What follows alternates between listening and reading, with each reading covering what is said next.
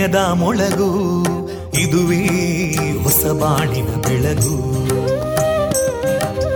ಪಾಂಚಜನ್ಯದ ಮೊಳಗು ಇದುವೇ ಹೊಸ ಬಾಳಿನ ಬೆಳಗು.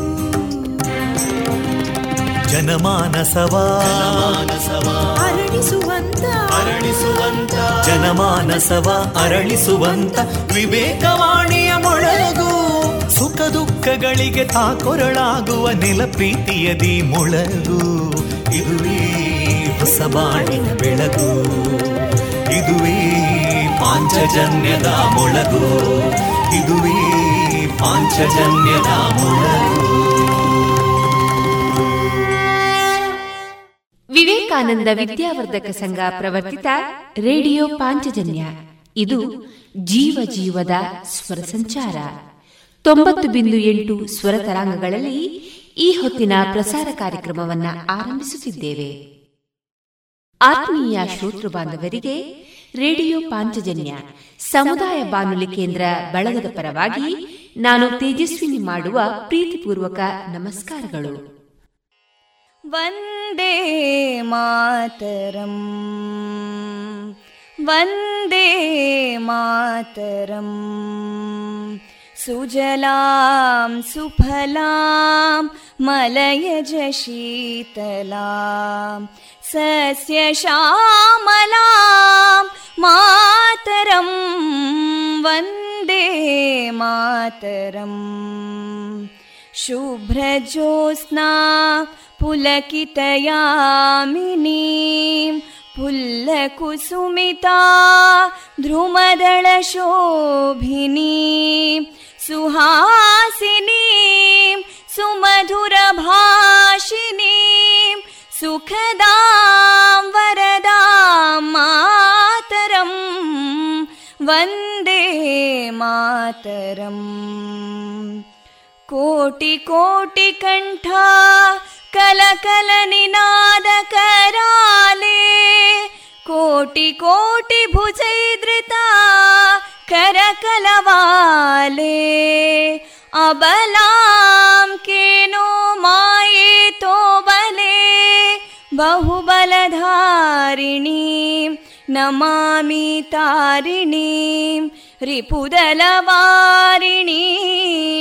मातरम् वन्दे मातरम् तुमि विद्या तुमि धर्मा तुमि हृदि तुमि मर्मा त्वं हि प्राणा शरीरे बाहुते तुमि मा शक्ति हृदये तुमि मा भक्ति तोमारयी प्रतिमागडी मन्दिरे मन्दिरे वन्दे मातरम्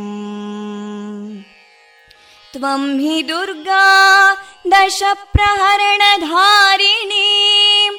कमलां कमलदलविहारिणीं। वाणीं विद्यादायिनीं। नमामि त्वां नमामि कमलाम् अमलामतुलां सुजलां सुफलां मातरम् वन्दे मातरम् श्यामलां सरलां सुस्मितां भूषितां धरणी भरणी मातरं वन्दे मातरं वन्दे मातरम्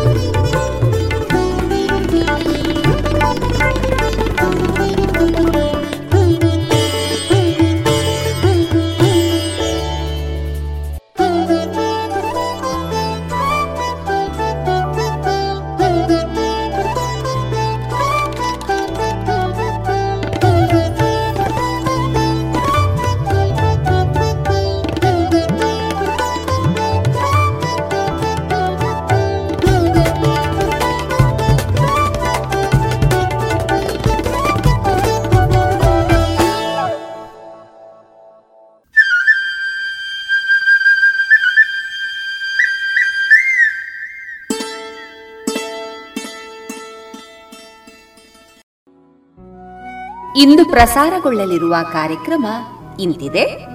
ಮೊದಲಿಗೆ ಭಕ್ತಿ ಗೀತೆಗಳು, ಮಾರುಕಟ್ಟೆ ಧಾರಣೆ, ಜಾಣ ಸುದ್ದಿ, ಸಾಹಿತ್ಯ ಸಮುನ್ನತಿ, ಎರಡನೆಯ ಸರಣಿ ಕಾರ್ಯಕ್ರಮದಲ್ಲಿ ಪ್ರಾಧ್ಯಾಪಕರಾದ ಡಾಕ್ಟರ್ ನರೇಂದ್ರ ರೈ ದೇರ್ಲಾ ಅವರೊಂದಿಗಿನ ವೃತ್ತಿ ಪ್ರವೃತ್ತಿ ಬದುಕಿನ ಅನುಭವಗಳ ಮುಂದುವರಿದ ಮಾತುಕತೆ, ಡಾಕ್ಟರ್ ಸುಭಾಷ್ ಪಟ್ಟಾಜೆ ಅವರಿಂದ ಡಾಕ್ಟರ್ ಎಚ್ ಚಂದ್ರಶೇಖರ ಅವರ ಭೂವಿಜ್ಞಾನಿ ಕಣ್ಣಲ್ಲಿ ಇತಿಹಾಸ ಪುಸ್ತಕದ ಪರಿಚಯ ಕೊನೆಯಲ್ಲಿ ಮಧುರಗಾನ ಪ್ರಸಾರವಾಗಲಿದೆ.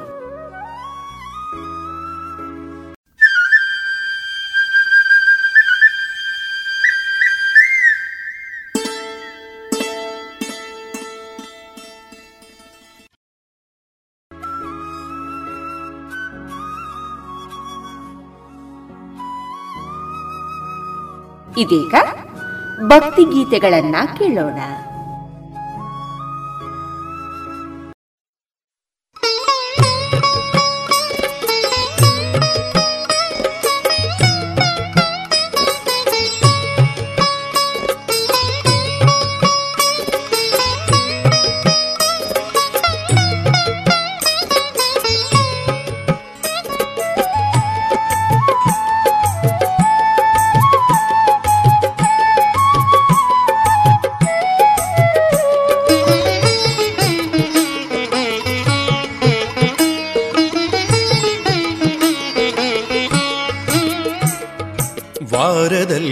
ಶ್ರೇಷ್ಠವಾರ ಶುಕ್ರವಾರ, ಶ್ರೀದೇವಿಯಿಂದ ವರವ ಪಡೆವ ಭಾಗ್ಯವಾರ. ವಾರದಲ್ಲಿ ಶ್ರೇಷ್ಠವಾರ ಶುಕ್ರವಾರ, ಶ್ರೀದೇವಿಯಿಂದ ವರವ ಪಡೆವ ಭಾಗ್ಯವಾರ. ಸರ್ವ ಮಂಗಳೆಯ ಭಜಿಪ ಮಂಗಳವಾರ, ಮಂಗಳವ ಕರುಣಿಸೆಂದು ಸ್ತುತಿಪವಾರ ವಾರದಲ್ಲಿ ವಾರದಲ್ಲಿ ಶ್ರೇಷ್ಠವಾರ ಶುಕ್ರವಾರ. ಶ್ರೀದೇವಿಯಿಂದ ವರವ ಪಡೆವ ಭಾಗ್ಯವಾರ. ವಾರದಲ್ಲಿ ಶ್ರೇಷ್ಠವಾರ ಶುಕ್ರವಾರ. ಶ್ರೀದೇವಿಯಿಂದ ವರವ ಪಡೆವ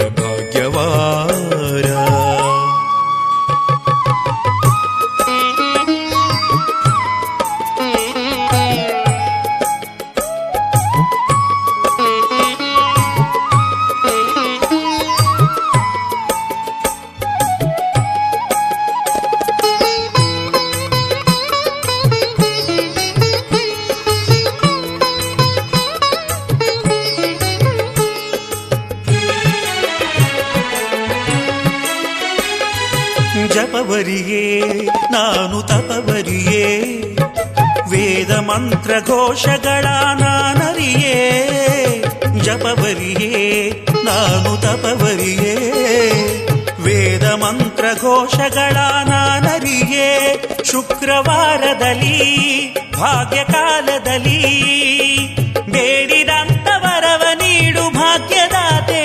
ಶುಕ್ರವಾರದಲ್ಲಿ ಭಾಗ್ಯ ಕಾಲದಲ್ಲಿ ಬೇಡಿದಂತ ಬರವ ನೀಡು ಭಾಗ್ಯದಾತೆ. ಮುಂಜಾನೆಯ ಮಂಚಿನಲ್ಲಿ ಸಂಧ್ಯಾ ಕಾಲದಲ್ಲಿ ದುರ್ಗೆ ದುರ್ಗೆ ಎಂದು ಅನುದಿನವೂ ನೆನೆವೆ ನಿನ್ನ ವಾರದಲ್ಲಿ. ವಾರದಲ್ಲಿ ಶ್ರೇಷ್ಠವಾರ ಶುಕ್ರವಾರ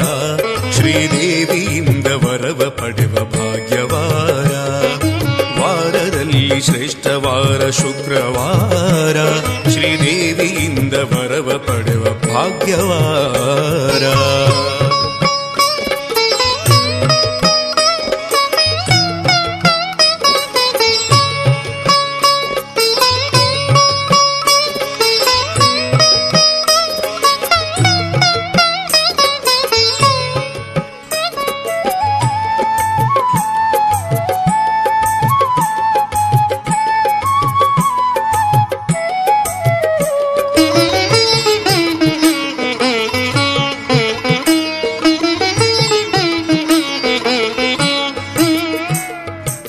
ಕಷ್ಟದಲ್ಲಿ ಸಂಕಷ್ಟದಲ್ಲಿ ನೆನೆದ ಮಾತ್ರ ಸಲಹುವಂತ ಮಹಾಮಾಯೇ. ಕಷ್ಟದಲ್ಲಿ, ಸಂಕಷ್ಟದಲ್ಲಿ ನೆನೆದ ಮಾತ್ರ ಸಲಹುವಂತ ಮಹಾಮಾಯೇ. ಭಜನೆಯಲ್ಲಿ ನನ್ನ ಮನವಿರಿಸಿ, ಶುದ್ಧ ಭಕುತಿಯಿಂದ ನಾನು ಸ್ತುತಿಸುತ್ತಿಹೇ. ಭಜನೆಯಲ್ಲಿ ನನ್ನ ಮನವಿರಿಸಿ ಶುದ್ಧ ಭಕುತಿಯಿಂದ ನಾನು ಸ್ತುತಿಸುತ್ತಿಹೇ. ಶುಕ್ರವಾರ ಸಂಧ್ಯೆಯಲ್ಲಿ ಪುಷ್ಪ ಪೂಜೆ ನೀಡುತ್ತಲಿ ತಾಯೇ ಶರಣು ಎಂದು ಭಕ್ತಿಯಿಂದ ನನಿಪೆ ನಿನ್ನ ವಾರದಲ್ಲಿ. ವಾರದಲ್ಲಿ ಶ್ರೇಷ್ಠವಾರ ಶುಕ್ರವಾರ, ಶ್ರೀದೇವಿಯಿಂದ ವರವ ಪಡೆವ ಭಾಗ್ಯವಾರ. ಶ್ರೇಷ್ಠವಾರ ಶುಕ್ರವಾರ, ಶ್ರೀದೇವಿಯಿಂದ ವರವ ಪಡೆವ ಭಾಗ್ಯವಾರ. ಸರ್ವ ಮಂಗಳೆಯ ಭಜಿಪ ಮಂಗಳವಾರ, ಮಂಗಳವ ಕರುಣಿಸೆಂದು ಸ್ತುತಿಪವಾರ ವಾರದಲ್ಲಿ ವಾರದಲ್ಲಿ ಶ್ರೇಷ್ಠವಾರ ಶುಕ್ರವಾರ, ಶ್ರೀದೇವಿಯಿಂದ ವರವ ಪಡೆವ ಭಾಗ್ಯವಾರ. ವಾರದಲ್ಲಿ ಶ್ರೇಷ್ಠವಾರ ಶುಕ್ರವಾರ ಶ್ರೀದೇವಿಯಿಂದ ವರವ ಪಡೆವ ಭಾಗ್ಯವಾರ.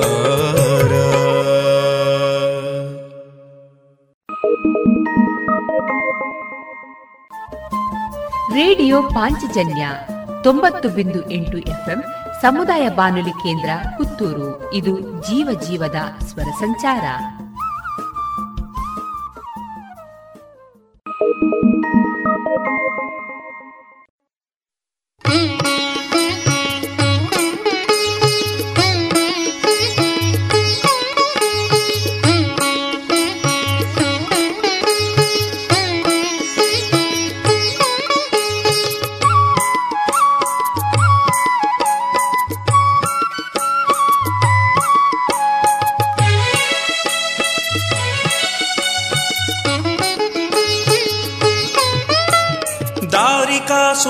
ದಾರಿಕಾಸುರನ ಕೊಂದು ಧರೆಗೆ ಸುಖ ತಂದ ಪರಮ ಮಂಗಳೆ ತಾಯೆ ದುರ್ಗೆ. ನಿನ್ನಯ ಸೇವೆಯನು ಭಕ್ತಿಯಲಿ ಮಾಡಲಿಕ್ಕೆ ಭಾಗ್ಯವನ್ನು ಕೊಡುತ್ತಾಯನಗೆ ತಾಯೆ ನನಗೆ. ದಾರಿಕಾಸುರನ ಕೊಂದು ಧರೆಗೆ ಸುಖ ತಂದ ಪರಮ ಮಂಗಳೆ ತಾಯೆ ದುರ್ಗೆ. ನಿನ್ನಯ ಸೇವೆಯನು ಭಕ್ತಿಯಲಿ ಮಾಡಲಿಕ್ಕೆ ಭಾಗ್ಯವನ್ನು ಕೊಡುತ್ತಾಯನಗೆ ತಾಯೆ ನನಗೆ. ಭಾಗ್ಯವನ್ನು ಕೊಡು ತಾಯೆ ನನಗೆ.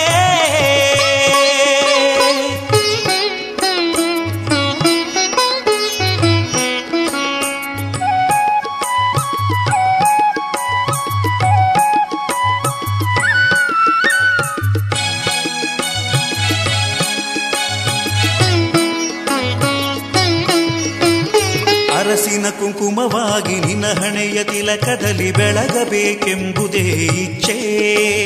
ನಿನ ಕೊರಳ ಸ್ವರ್ಣದ ಭರಣ ಪದಕದಲ್ಲಿ ನಾನಾಗುವೆ ಹಸಿರು ಪಚ್ಚೆ. ಅರಸಿನ ಕುಂಕುಮವಾಗಿ ನಿನ್ನ ಹಣೆಯ ತಿಲಕದಲ್ಲಿ ಬೆಳಗಬೇಕೆಂಬುದೇ ಇಚ್ಛೆ. ನಿನ ಕೊರಳ ಸ್ವರ್ಣದ ಭರಣ ಪದಕದಲ್ಲಿ ನಾನಾಗುವೆ ಹಸಿರು ಪಚ್ಚೆ, ನಿನ ಚರಣ ಸ್ಪರ್ಶದ ವಾಂಚೆ, ಭಾಗ್ಯವನ್ನು ಕೊಡುತ್ತಾಯೆ ನನಗೆ. ದಾರಿಕಾಸುರನ ಕೊಂದು ಧರೆಗೆ ಸುಖ ತಂದ ಪರಮ ಮಂಗಳೆ ತಾಯೆ ದುರ್ಗೆ. ನಿನ್ನಯ ಸೇವೆಯನ್ನು ಭಕ್ತಿಯಲ್ಲಿ ಮಾಡಲಿಕ್ಕೆ ಭಾಗ್ಯವನ್ನು ಕೊಡುತ್ತಾಯೆ ನನಗೆ. ಭಾಗ್ಯವನ್ನು ಕೊಡುತ್ತಾಯೆ ನನಗೆ.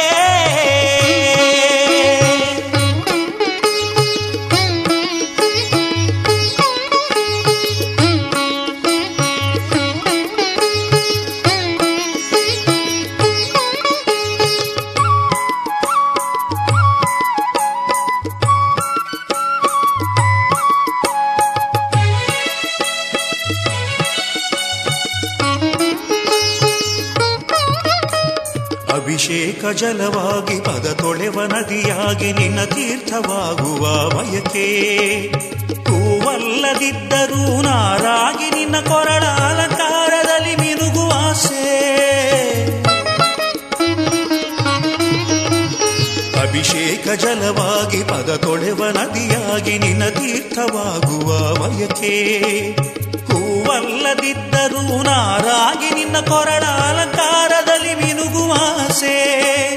ವರ ಕರುಣಿಸು ದೇವಿ ಶುಭಗೆ ಭಾಗ್ಯವನ್ನು ಕೊಡುತ್ತಾಯೆ ನನಗೆ ದಾರಿಕಾಸುರನ ಕೊಂದು ಧರೆಗೆ ಸುಖ ತಂದ ಪರಮ ಮಂಗಳ ತಾಯ ದುರ್ಗೆ. ನಿನ್ನಯ ಸೇವೆಯನ್ನು ಭಕ್ತಿಯಲ್ಲಿ ಮಾಡಲಿಕ್ಕೆ ಭಾಗ್ಯವನ್ನು ಕೊಡುತ್ತಾಯೆ ನನಗೆ ದಾರಿಕಾಸುರನ ಕೊಂದು ಧರೆಗೆ ಸುಖ ತಂದ ಪರಮ ಮಂಗಳ ತಾಯೆ ದುರ್ಗೆ. ನಿನ್ನಯ ಸೇವೆಯನ್ನು ಭಕ್ತಿಯಲ್ಲಿ ಮಾಡಲಿಕ್ಕೆ ಭಾಗ್ಯವನ್ನು ಕೊಡುತ್ತಾಯನಗೆ ಭಾಗ್ಯವನ್ನು ಕೊಡುತ್ತಾಯನಗೆ ಭಾಗ್ಯವನ್ನು ಕೊಡುತ್ತಾಯೆ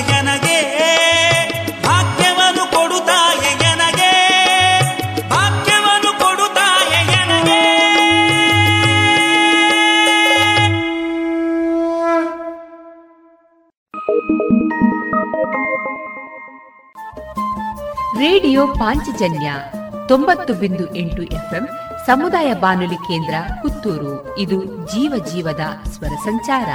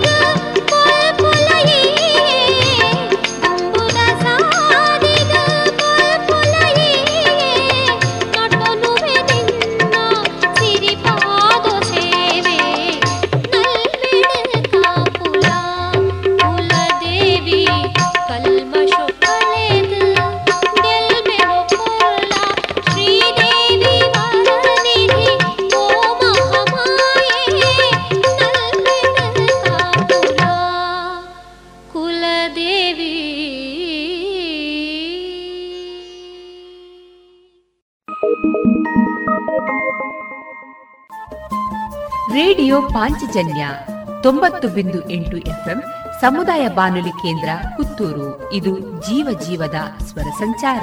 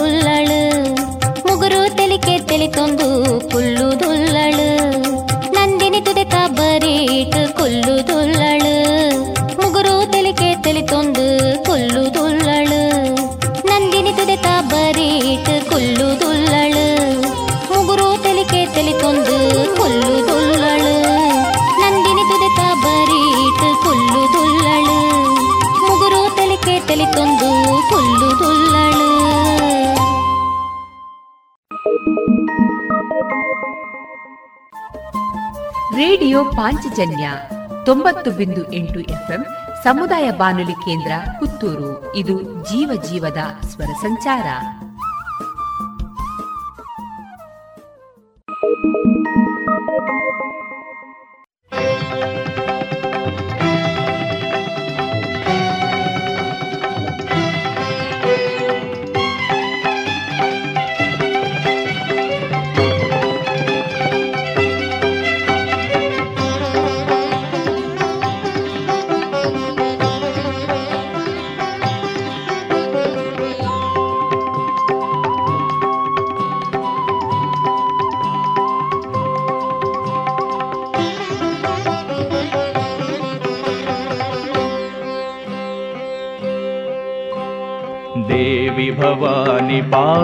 पालाक्षराणि जगजननि ताये अम्ब भवानी देवि भवानि पालाक्षराणि जगजननि ताये अम्ब भवानी देवि भवानि पालाक्षराणि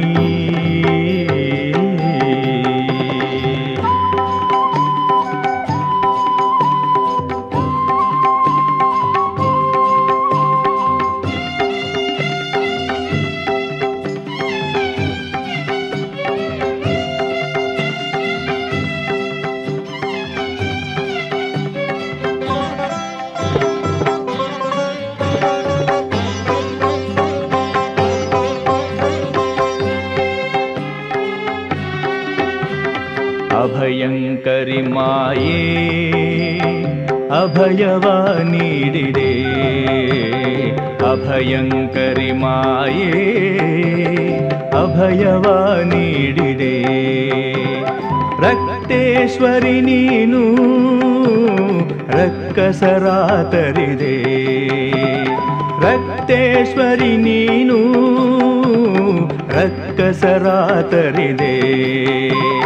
कामेश्वरि माते करुणामयि यादे। कामेश्वरि माते करुणामयि यादे। सर्वेश्वरि जननी भकुतरपोरे दे। सर्वेश्वरि जननी भकुतरपोरे दे। भवानि पालाक्षराणि जगजननि ताये अम्ब भवानि देवी भवानि पालाक्षराणि।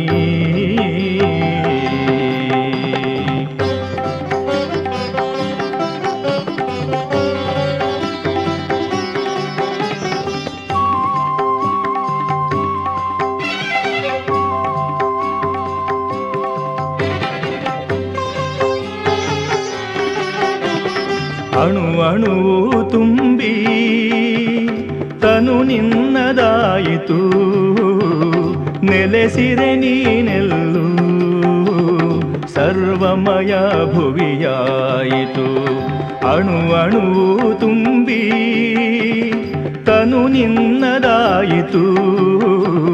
ನೆಲೆಸಿರೆ ನೀನೆಲ್ಲು. ಸರ್ವಮಯ ಭುವಿಯಾಯಿತು. ಅಮ್ಮ ಕರೆಯಲು ಪದ ಸಾಲದಾಯಿತು.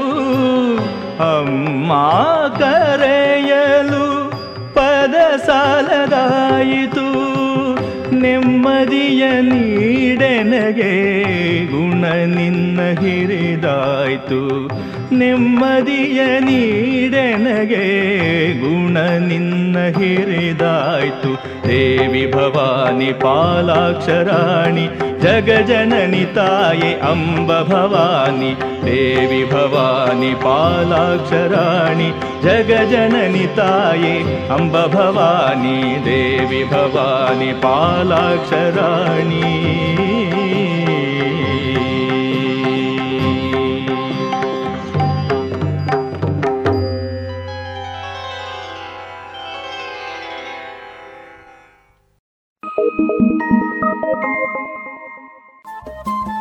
ರೇಡಿಯೋ ಪಾಂಚಜನ್ಯ ತೊಂಬತ್ತು ಬಿಂದು ಎಂಟು ಎಫ್ಎಂ ಸಮುದಾಯ ಬಾನುಲಿ ಕೇಂದ್ರ ಪುತ್ತೂರು. ಇದು ಜೀವ ಜೀವದ ಸ್ವರ ಸಂಚಾರ.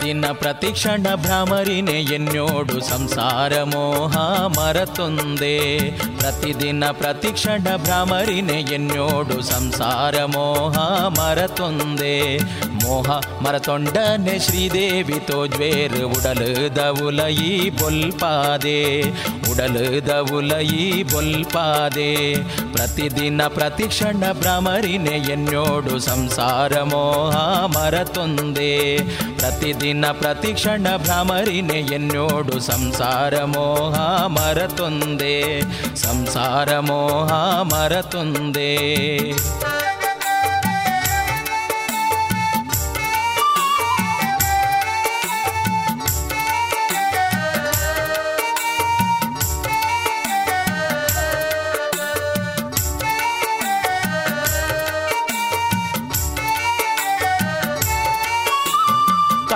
ಮುಚ್ಚಿದುಂತೂದು ಶ್ರೀದೇವಿನೆದುರು ಸುಗಿತೊನ್ಲೆ ಬುಡಂದೆ ಆರೆಪುದರು ಕಣ್ಣು ಮುಚ್ಚಿದುಂತೂದು ಶ್ರೀದೇವಿನೆದುರು. ಸುಗಿತೊನ್ಲೆ ಬುಡಂದೆ ಆರೆಪುದರು ಸುಗಿತೊನ್ಲೆ ಬುಡಂದೆ ಆರೆಪುದರು ಸುಗಿತೊಂದೆ ಇತ್ತರಡ ಕಣ್ಣಾರೆ ತೋಜ್ವೆರ್ ಭ್ರಮರಾಂಬೆ ದೇವಿ ಸದ್ರೂಪ.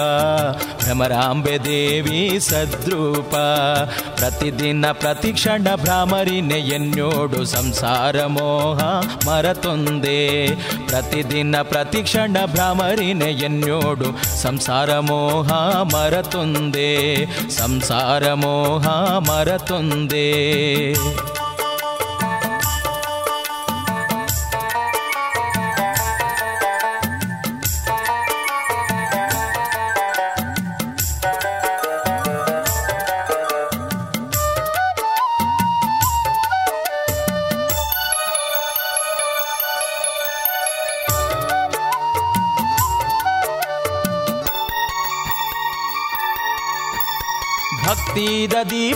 ಪೊತ್ತಾದ ಮನಸುಡೆ ಬಚ್ಚಾಂದೆ ಪನ್ಲೆ ಅರೆ ಪುದರೆ.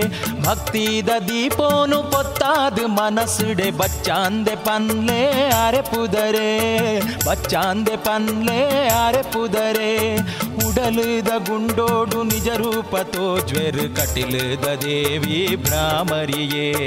ಕಟಿಲದ ದೇವಿ ಭ್ರಾಮರಿಯೇ, ಪ್ರತಿದಿನ ಪ್ರತಿಕ್ಷಣ ಭ್ರಾಮರಿನೆ ಎನ್ನೋಡು ಸಂಸಾರ ಮೋಹ ಮರತೊಂದೆ, ಪ್ರತಿದಿನ ಪ್ರತಿಕ್ಷಣ ಭ್ರಾಮರಿನೆ ಎನ್ನೋಡು ಸಂಸಾರ ಮೋಹ ಮರತೊಂದೆ.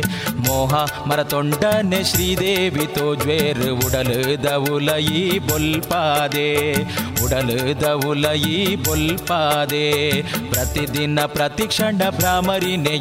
ಎನ್ನೋಡು ಸಂಸಾರ ಮೋಹ ಮರತೊಂದೆ. ಪ್ರತಿದಿನ ಪ್ರತಿಕ್ಷಣ ಭ್ರಾಮರಿನೆ ಎನ್ನೋಡು ಸಂಸಾರ ಮೋಹ ಮರತೊಂದೆ. ಸಂಸಾರ ಮೋಹ ಮರತೊಂದೆ.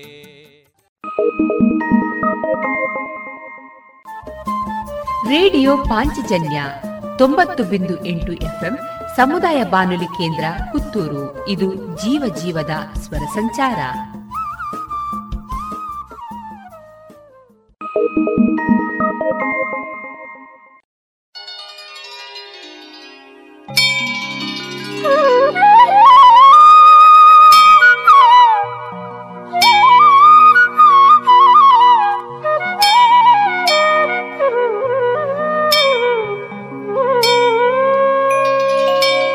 सर्वान्तरङ्गे श्रीमन्दार्तिधरे निलये देवरति नागरति चारुरतिय हरसिद सदये मन्दरति नीलरति अराशानिगिद अमिते श्रीमन्दार्ति दुर्गाम्बे मनसा स्मरामि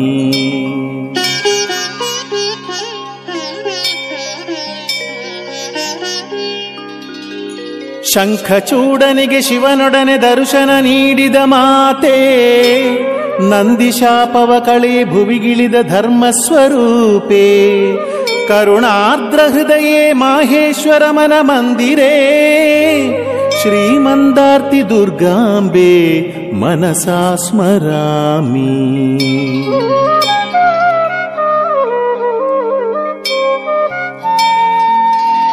महिषासुरमर्दिनि साक्षात् शक्तिस्वरूपे माहेश्वर विष्णु सुरसेवित भव्यरूपे ऐदु स्कन्दक्षेत्रदि क्षेत्रदि नेलसि दुर्गा स्वरूपे श्रीमन्दार्ति दुर्गाम्बे मनसा स्मरामि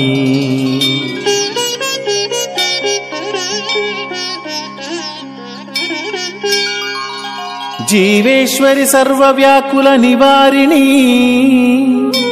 सर्वमङ्गलकारिणी बीजमन्त्रवासिनी ओङ्कारिणि ध्यानलोक नित्यसञ्चारिणी श्रीमन्दार्ति दुर्गाम्बे मनसा स्मरामि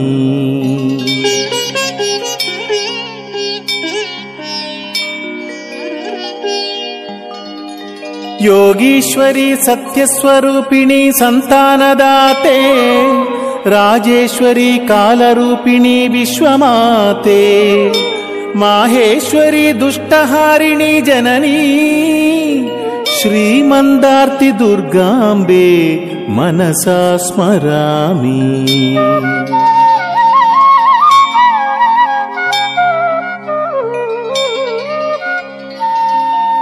ಸುರಸುಂದರಿ ಪರ್ವತರಾಜತನಯೇ ಪುನೀತೆ ಮಾಂಗಲ್ಯಭೂಷಿತೆ ಕುಂಕುಮತಿಲಕ ನಿಟಿಲವನಿತೆ ಮಂದಾರ್ತಿ ಮತ್ತು ನೀಲಾಮರದ ದಿವ್ಯ ದೇಗುಲ ಮಾತೆ ಶ್ರೀಮಂದಾರ್ತಿ ದುರ್ಗಾಂಬೆ ಮನಸಾ ಸ್ಮರಾಮಿ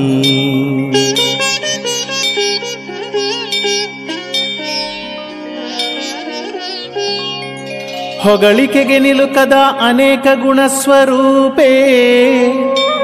ಭಕ್ತರಾರಾಧ್ಯ ದೇವತೆ ದಿವ್ಯ ದರ್ಶನ ನೀಡು ಮಾತೆ. ಸದ್ಧರ್ಮ ಪಾಲನೆಗೆ ಧರೆಗಿಳಿದು ಬಂದ ದಿವ್ಯ ಚರಿತೆ. ಶ್ರೀಮಂದಾರ್ತಿ ದುರ್ಗಾಂಬೆ ಮನಸಾ ಸ್ಮರಾಮಿ.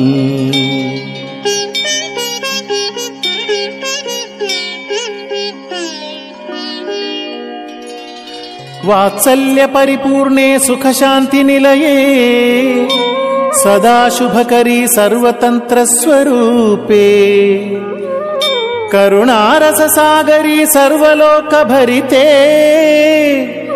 श्रीमन्दार्ति दुर्गाम्बे मनसा स्मरामि।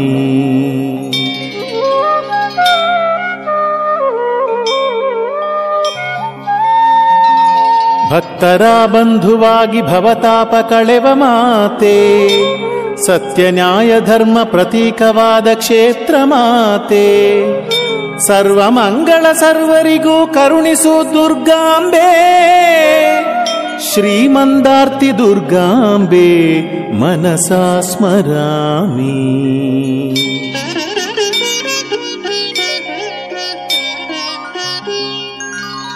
सुखशान्तिदाते भूलोकमाते दुर्गेश्वरी शङ्करी।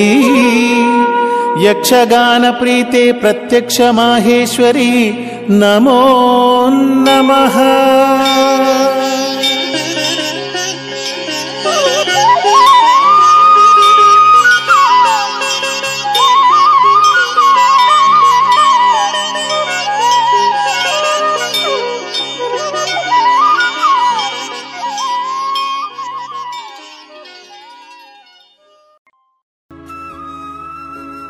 ಇದುವರೆಗೆ ಭಕ್ತಿ ಗೀತೆಗಳನ್ನ ಕೇಳಿದಿರಿ.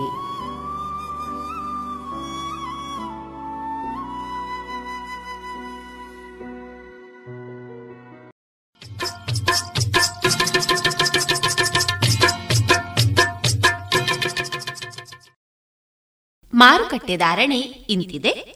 ಹೊಸ ಅಡಿಕೆ ಇನ್ನೂರ ಇಪ್ಪತ್ತ ಐದರಿಂದ ಮುನ್ನೂರ ಐವತ್ತ ಐದು ಹಳೆ ಅಡಿಕೆ ಮುನ್ನೂರ ಐದರಿಂದ ನಾಲ್ಕುನೂರ ಹತ್ತು ಡಬಲ್ ಚೋಲ್ ಮುನ್ನೂರ ಐದರಿಂದ ನಾಲ್ಕುನೂರ ಹತ್ತು, ಹಳೆ ಪಟೋರ ಇನ್ನೂರರಿಂದ ಮುನ್ನೂರ ಮೂವತ್ತ ಐದು, ಹೊಸ ಪಟೋರ ನೂರ ಎಪ್ಪತ್ತ ಐದರಿಂದ ಮುನ್ನೂರ ಐದು, ಹಳೆ ಉಳ್ಳಿಗಡ್ಡೆ ಮತ್ತು ಹೊಸ ಉಳ್ಳಿಗಡ್ಡೆ ನೂರ ಹತ್ತರಿಂದ ಇನ್ನೂರ ಇಪ್ಪತ್ತ ಐದು, ಹಳೆ ಕರಿಗೋಟು ಮತ್ತು ಹೊಸ ಕರಿಗೋಟು ನೂರ ಹತ್ತರಿಂದ ಇನ್ನೂರ ನಲವತ್ತು, ಕೊಕ್ಕೋ ಧಾರಣೆ ಹಸಿ ಕೊಕ್ಕೋ ಐವತ್ತ ಐದರಿಂದ ಅರವತ್ತು ಒಣಕೊಕ್ಕೋ ನೂರ ನಲವತ್ತ ಐದರಿಂದ ನೂರ ಎಪ್ಪತ್ತ ಐದು ಕಾಳುಮೆಣಸು ಇನ್ನೂರ ಐವತ್ತರಿಂದ ಮುನ್ನೂರ ಮೂವತ್ತು ರಬ್ಬರ್ ಧಾರಣೆ ಗ್ರೇಡ್ ನೂರ ನಲವತ್ತ ಒಂಬತ್ತು ರೂಪಾಯಿ ಲಾಟ್ ನೂರ ಹದಿನೇಳು ರೂಪಾಯಿ ಸ್ಕ್ರಾಪ್ ಒಂದು ಎಪ್ಪತ್ತ ಒಂಬತ್ತು ರೂಪಾಯಿ ಸ್ಕ್ರಾಪ್ ಎರಡು ಎಪ್ಪತ್ತ ಒಂದು ರೂಪಾಯಿ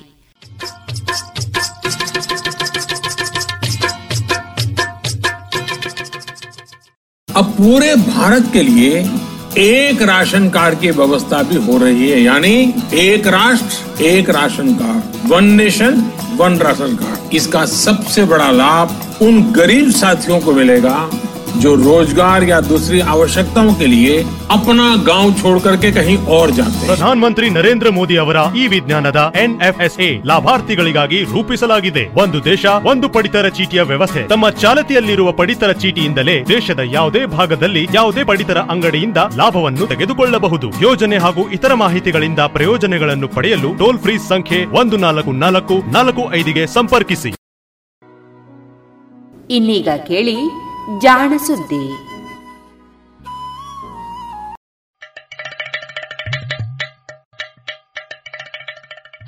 ಕೇಳು ಕೇಳು ಕೇಳು ಜಾಣ ಜಾಣ ಸುದ್ದಿಯ ಕೇಳು ಕೇಳು ಕೇಳು ಜಾಣ. ಇಂದು ಹಂದು ಮುಂದು ಹಿಂದು ಹರಿವು ತಿಳಿವು ಚುಟುಕು ಬೆರಗು ನಿತ್ಯ ನುಡಿಯುವತ್ತು ತರಲು, ನಿತ್ಯ ನುಡಿಯುವತ್ತು ತರಲು. ಕೇಳಿ ಜಾಣರ, ಜಾಣ ಸುದ್ದಿಯ, ಕೇಳು ಕೇಳು ಕೇಳು ಜಾಣ. ಜಾಣ ಸುದಿಯ ಕೇಳು ಕೇಳು ಕೇಳು ಜಾಣ. ಜಾಣ ಜಾಣಿಯರು.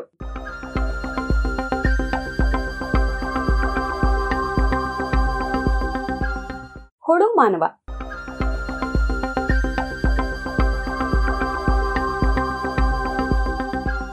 ಸಾವಿರದ ಒಂಬೈನೂರ ಐವತ್ಮೂರು ವ್ಯಾಟ್ಸನ್ ಮತ್ತು ಕ್ರಿಕ್ ಡಿಎನ್ಎ ರಚನೆಯು ಜೋಡಿ ಸುರುಳಿಯಂತಿದೆ ಎಂದು ಅನ್ವೇಷಿಸಿದ ನಂತರ, ಒಂದು ದಿನ ನಾನು ಸುಪ್ರಸಿದ್ಧ ತಳಿ ವಿಜ್ಞಾನಿ ಆರ್ ಎ ಫಿಶರ್ ಜೊತೆಗೆ ಊಟಕ್ಕೆ ಕುಳಿತಿದ್ದೆ ಡಿಎನ್ಎ ರಚನೆ ಕುರಿತ ಈ ಶೋಧದಿಂದ ತಳಿ ವಿಜ್ಞಾನದಲ್ಲಿ ಏನೇನಾಗಬಹುದು ಎಂದು ಅವರನ್ನು ಕೇಳಿದೆ. ಆತ ಖಡಾಖಂಡಿತವಾಗಿ ಏನೂ ಇಲ್ಲ ಎಂದು ಬಿಟ್ಟಿದ್ದರು. ಅವರಿಗೆ ತಳಿ ವಿಜ್ಞಾನ ಎನ್ನುವುದು ಒಂದು ಅಮೂರ್ತ ಗಣಿತದಂತಹ ಹಾಗೂ ತಳಿಗುಣಗಳ ರಚನೆಯನ್ನು ಆಧರಿಸಿಲ್ಲದ ಕೇವಲ ಕೆಲವು ಗಣಿತ ಸೂತ್ರಗಳ ಅನುಸಾರ ತಿಳಿಯುವ ವಿಷಯ ಎನಿಸಿದ್ದರಿಂದ ಆತನ ನೋಟ ಹೀಗೆ ಸಂಕುಚಿತವಾಗಿರಬಹುದು. ಆ ಸಮಯದಲ್ಲಿ ತಳಿ ವಿಜ್ಞಾನ ಎನ್ನುವುದು ವೈದ್ಯಕೀಯಕ್ಕೆ ಸಂಬಂಧಿಸಿದ ಕೆಲವೇ ವಿಜ್ಞಾನಿಗಳ ಆಸಕ್ತಿಯ ವಿಷಯ ಎನಿಸಿತ್ತು. ಜೀನ್ಗಳು ಯಾವುದರಿಂದ ಆಗಿವೆ?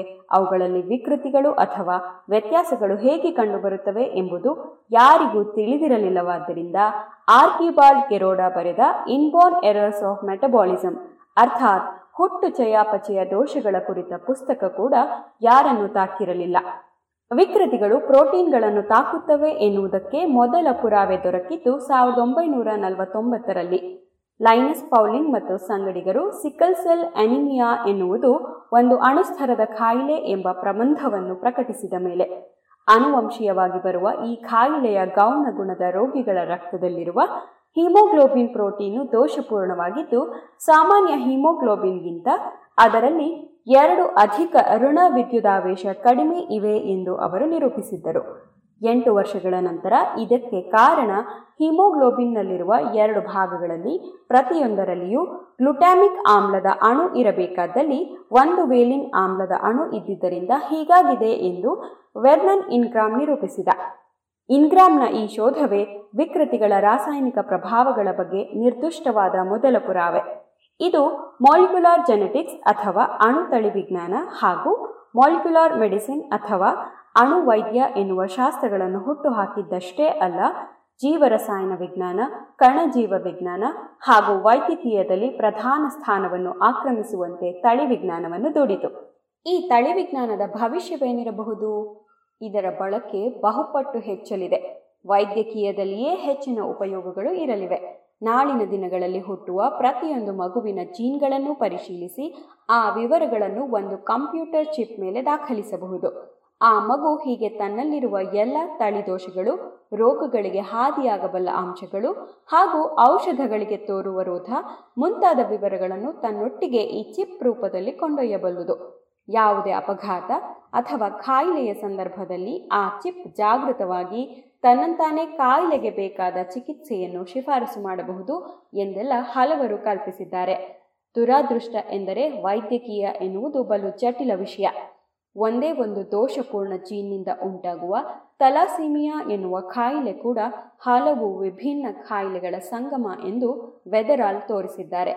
ಒಂದೇ ರೀತಿಯ ತಳಿಗುಣವಿದ್ದರೂ ಅದು ತೋರುವ ಸ್ವರೂಪಗಳು ಪರಿಸರ ಹಾಗೂ ಇತರೆ ಅಂಶಗಳ ಪ್ರಭಾವದಿಂದಾಗಿ ಹಲವು ಬಗೆಯದ್ದಾಗಿರಬಹುದು.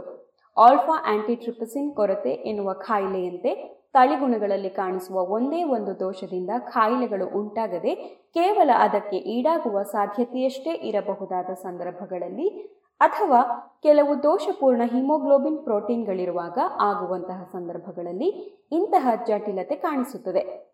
ಸ್ಕಿಜೋಫ್ರೀನಿಯಾ ಅಥವಾ ಡಯಾಬಿಟಿಸ್ನಂತಹ ಹಲವು ಜೀನ್ಗಳ ಪ್ರಭಾವಕ್ಕೊಳಗಾಗಿರುವ ಕಾಯಿಲೆಗಳ ವಿಷಯ ಇನ್ನೂ ಜಟಿಲವೇ. ಹೀಗಾಗಿ ಮುಂದೆಯೂ ಒಳ್ಳೆಯ ವೈದ್ಯ ಎಂದರೆ ವಿಸ್ತಾರವಾದ ಅರಿವು, ಪಕ್ವವಾದ ತೀರ್ಮಾನ, ಸಹಾನುಭೂತಿ ಹಾಗೂ ವಿವೇಚನೆ ಇದ್ದರಷ್ಟೇ ಸಾಧ್ಯ, ಕಣಗಳ ಅಧ್ಯಯನದಿಂದಷ್ಟೇ ಅಲ್ಲ. ಹೀಗೆ ಇಂದು ಅತ್ಯಂತ ಪ್ರಸಿದ್ಧವಾಗಿರುವ ಕಣಜೀವ ವಿಜ್ಞಾನ ಅಥವಾ ಮಾಲಿಕ್ಯುಲಾರ್ ಬಯಾಲಜಿಯ ಬಗ್ಗೆ ವಿಮರ್ಶೆ ಮಾಡಿದವರು ಈ ವಿಜ್ಞಾನವನ್ನು ಹುಟ್ಟುಹಾಕಿ ಬೆಳೆಯಲು ನೆರವಾದ ಒಬ್ಬ ನೊಬೆಲ್ ವಿಜ್ಞಾನಿ. ಆ ನೊಬೆಲ್ ವಿಜ್ಞಾನಿ, ಲೇಖಕ, ಹಲವು ವಿಷಯಗಳ ಪರಿಣತರಾದ ಸಿಡ್ನಿ ಬ್ರೆನರ್ ಜನವರಿ ಹದಿಮೂರರಂದು ಜನಿಸಿದರು.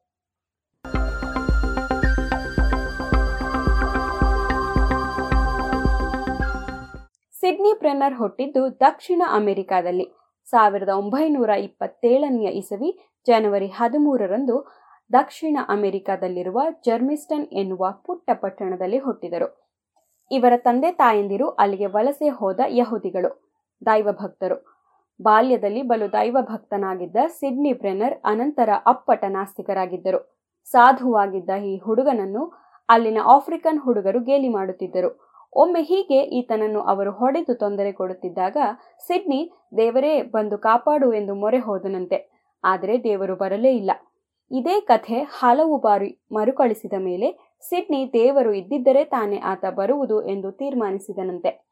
ಈತನ ತಂದೆ ತಾಯಂದಿರು ಅಕ್ಷರಸ್ಥರಲ್ಲದಿದ್ದರೂ ಸಿಡ್ನಿ ಮಾತ್ರ ಬಲು ಚೆನ್ನಾಗಿ ಓದಲು ಕಲಿತ. ಶಾಲೆಯಲ್ಲಿ ಬಲು ಪ್ರತಿಭಾವಂತ ಎನಿಸಿಕೊಂಡಿದ್ದ. ಓದುವುದೇ ಗೀಳಾಗಿದ್ದ ಸಿಡ್ನಿ ಒಮ್ಮೆ ದಿ ಸೈನ್ಸ್ ಆಫ್ ಲೈಫ್ ಎನ್ನುವ ಪುಸ್ತಕ ಓದಿ ಜೀವ ವಿಜ್ಞಾನದ ಬಗ್ಗೆ ಕುತೂಹಲ ಹುಟ್ಟಿಸಿಕೊಂಡ. ಮುಂದೆ ಅದುವೇ ಸಿಡ್ನಿಯ ಬದುಕಾಯಿತು ಸಿಡ್ನಿ ಹದಿನಾಲ್ಕು ವರ್ಷ ವಯಸ್ಸಿನವನಾಗಿದ್ದಾಗ ಆತನಿಗೆ ಪಟ್ಟಣದಿಂದಲೇ ವಿದ್ಯಾರ್ಥಿ ವೇತನ ದೊರೆತು. ಆತ ದೂರದ ಜೊಹಾನ್ಸ್ಬರ್ಗ್ಗೆ ಹೋಗಲು ನೆರವಾಯಿತು. ಅಲ್ಲಿ ಆತ ವೈದ್ಯಕೀಯ ಕಲಿಯಲು ಸೇರಿದ. ಅಲ್ಲಿ ವೈದ್ಯ ಕಲಿಯುವಾಗಲೇ ಪ್ರಯೋಗಾಲಯದಲ್ಲಿ ಪ್ರಯೋಗಗಳನ್ನು ಮಾಡಲು ತೊಡಗಿದ್ದ. ಅಂಗಗಳ ಒಳರಚನೆಯನ್ನು ತಿಳಿಯುವುದರ ಜೊತೆಗೆ ಗೆಳೆಯರ ಜೊತೆಗೆ ಗಣಿತವನ್ನು ಕಲಿತ. ಓದುವ ಆಸಕ್ತಿ ಇದ್ದುದರಿಂದ ಗಣಿತಜ್ಞ ಫಾನ್ ನ್ಯೂಮನ್ನ ಗಣಕ ನಿಯಮಗಳ ಬಗ್ಗೆ ಕುತೂಹಲವಾಯಿತು. ಇವೆಲ್ಲ ಸಂಗತಿಗಳನ್ನು ಸಿಡ್ನಿ ಬ್ರೆನರ್ ತನ್ನ ಕೊನೆಯ ದಿನಗಳವರೆಗೂ ಮರೆತಿರಲಿಲ್ಲ ಎನ್ನುವುದಕ್ಕೆ ಆತ ಫಾನ್ ನ್ಯೂಮನ್ನ ಶತಮಾನೋತ್ಸವದ ಸಂದರ್ಭದಲ್ಲಿ ಆತನ ಗಣಿತ ತತ್ವಗಳು ಜೀವಿಗಳ ಅನುವಂಶೀಯತೆಯ ಸ್ವರೂಪಕ್ಕೂ ಹೇಗೆ ಅನ್ವಯವಾಗುತ್ತವೆ ಎಂದು ಒಂದು ಪ್ರಬಂಧವನ್ನು ಬರೆದಿದ್ದ. ಸಾವಿರದ ಒಂಬೈನೂರ ಐವತ್ತೊಂದರಲ್ಲಿ ವೈದ್ಯಕೀಯ ಪದವಿ ಪಡೆದ ನಂತರ ಬ್ರೆನರ್ ಇಂಗ್ಲೆಂಡಿನ ಆಕ್ಸ್ಫರ್ಡ್ ವಿಶ್ವವಿದ್ಯಾನಿಲಯದಲ್ಲಿ ಸಂಶೋಧನಾ ವಿದ್ಯಾರ್ಥಿಯಾಗಿ ಸೇರಿಕೊಂಡ.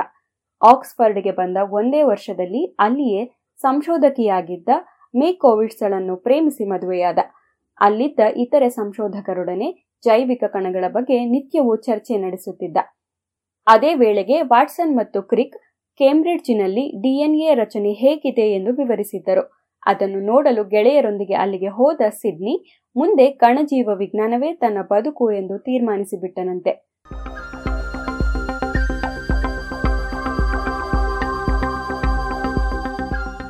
ಜೀವಿಗಳೊಳಗೆ ಜೀನ್ಗಳು ಹೇಗೆ ಕಾರ್ಯನಿರ್ವಹಿಸುತ್ತವೆ ಎಂಬುದನ್ನು ನಿರೂಪಿಸಿದ ಪ್ರಮುಖರಲ್ಲಿ ಸಿಡ್ನಿ ಪ್ರೇನರ್ ಪ್ರಧಾನರು.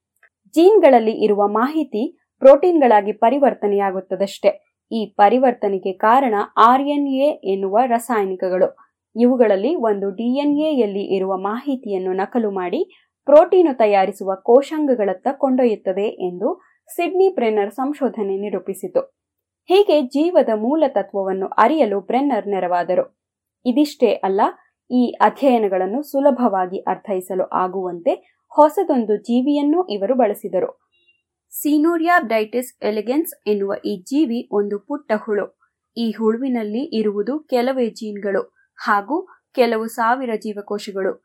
ಆರಂಭದಿಂದಲೂ ಈ ಪ್ರತಿಯೊಂದು ಜೀವಕೋಶವನ್ನು ಗುರುತಿಸಬಹುದು. ಹಾಗೆಯೇ ಇದರಲ್ಲಿರುವ ಜೀನ್ಗಳಲ್ಲಿ ನಿರ್ದಿಷ್ಟವಾದುದರ ಕೆಲಸವನ್ನು ನಿಲ್ಲಿಸಿ, ಅದರಿಂದ ಹುಳುವಿನ ಯಾವ ಅಂಗಗಳ ಮೇಲೆ ಎಂತಹ ಪ್ರಭಾವವಾಗುತ್ತದೆ ಎಂದು ನೋಡುವುದು ಸುಲಭ. ಹೀಗೆ ಈ ಹುಳುವಿನಿಂದ ಜೀನ್ಗಳ ಕಾರ್ಯವಿಧಾನವನ್ನು ತಿಳಿಯಲು ನೆರವಾಯಿತು. ಇದಷ್ಟೇ ಅಲ್ಲ, ಸಿಡ್ನಿ ಬ್ರೆನರ್ ಒಬ್ಬ ಅದ್ಭುತ ಲೇಖಕ ಕೂಡ. ನನ್ನ ವಿಜ್ಞಾನದ ಬದುಕು ಅಥವಾ ಮೈ ಲೈಫ್ ಇನ್ ಸೈನ್ಸ್ ಎನ್ನುವ ಈತನ ಆತ್ಮಚರಿತ್ರೆಯ ಶೀರ್ಷಿಕೆಯೇ ಇದಕ್ಕೆ ಪುರಾವೆ. ಈತ ವಿಜ್ಞಾನದ ವಿವಿಧ ಮಗ್ಗಲುಗಳ ಬಗ್ಗೆ ನಿರಂತರವಾಗಿ ಬರೆಯುತ್ತಿದ್ದ ಲೇಖನಗಳು ಬಹಳಷ್ಟು ಜನಪ್ರಿಯವೂ ಆಗಿದ್ದವು. ತಳಿ ವಿಜ್ಞಾನದ ಆಗುಹೋಗುಗಳ ವಿಮರ್ಶೆಯೂ ಆಗಿರುತ್ತಿದ್ದುವು. ಇಂತಹ ಒಂದು ಲೇಖನದಲ್ಲಿ ಈತ ಎರಡ್ ಸಾವಿರದ ಇಪ್ಪತ್ತನೆಯ ಇಸವಿಯ ವೇಳೆಗೆ ವಿಜ್ಞಾನಿಗಳು ಏನಿಲ್ಲವೆಂದರೂ ಒಂದು ಲಕ್ಷ ವ್ಯಕ್ತಿಗಳ ಎಲ್ಲಾ ತಳಿಗುಣಗಳ ಪಟ್ಟಿಯನ್ನು ಮಾಡಿರುತ್ತಾರೆ ಎಂದು ಎರಡು ಸಾವಿರದ ಇಸವಿಯಲ್ಲಿಯೇ ಊಹಿಸಿದ್ದ. ಲಕ್ಷವಲ್ಲ ಹತ್ತಾರು ಲಕ್ಷ ಜನಗಳ ತಳಿಗುಣಗಳ ಪಟ್ಟಿ ಅರ್ಥಾತ್ ಜೀನೋಮ್ ಈಗ ಸಿದ್ಧವಿದೆ. ಹೀಗೆ ಕಣ ಜೀವ ವಿಜ್ಞಾನ ಅಥವಾ ಮಾಲಿಕ್ಯುಲಾರ್ ಜೆನೆಟಿಕ್ಸ್ ಎನ್ನುವ ವಿಜ್ಞಾನವನ್ನು ಬೆಳೆಸಿ ಪೋಷಿಸಿದ ಈ ವಿಜ್ಞಾನಿ ಲೇಖಕ, ನೊಬೆಲ್ ಪ್ರಶಸ್ತಿ ವಿಜೇತ ಸಿಡ್ನಿ ಬ್ರೆನ್ನರ್ ಹುಟ್ಟಿದ ದಿನ ಜನವರಿ ಹದಿಮೂರು.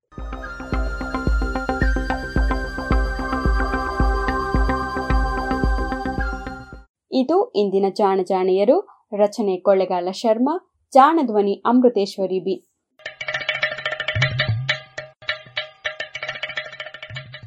ಜಾಣ ಸುದ್ದಿಯ ಬಗ್ಗೆ ಸಲಹೆ, ಸಂದೇಹಗಳು ಇದ್ದಲ್ಲಿ ನೇರವಾಗಿ ಒಂಬತ್ತು, ಎಂಟು ಎಂಟು, ಆರು ಆರು, ನಾಲ್ಕು, ಸೊನ್ನೆ, ಮೂರು, ಎರಡು, ಎಂಟು ಈ ನಂಬರಿಗೆ ವಾಟ್ಸಪ್ ಮಾಡಿ ಇಲ್ಲವೇ ಕರೆ ಮಾಡಿ.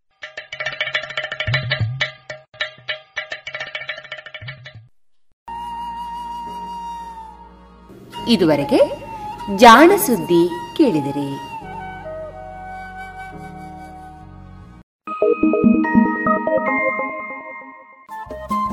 ರೇಡಿಯೋ ಪಾಂಚಜನ್ಯ ತೊಂಬತ್ತು ಬಿಂದು ಎಂಟು ಎಫ್ಎಂ ಸಮುದಾಯ ಬಾನುಲಿ ಕೇಂದ್ರ ಪುತ್ತೂರು. ಇದು ಜೀವ ಜೀವದ ಸ್ವರ ಸಂಚಾರ.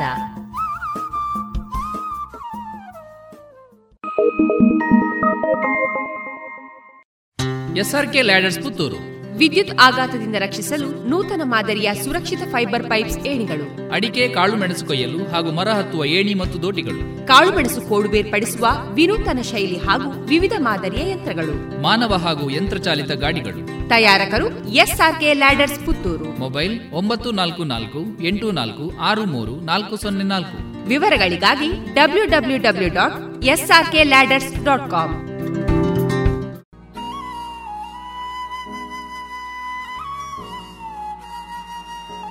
ಇನ್ನು ಮುಂದೆ ಸಾಹಿತ್ಯ ಸಮುನ್ನತಿ ಎರಡನೆಯ ಸರಣಿ ಕಾರ್ಯಕ್ರಮ ಪ್ರಸಾರವಾಗಲಿದೆ.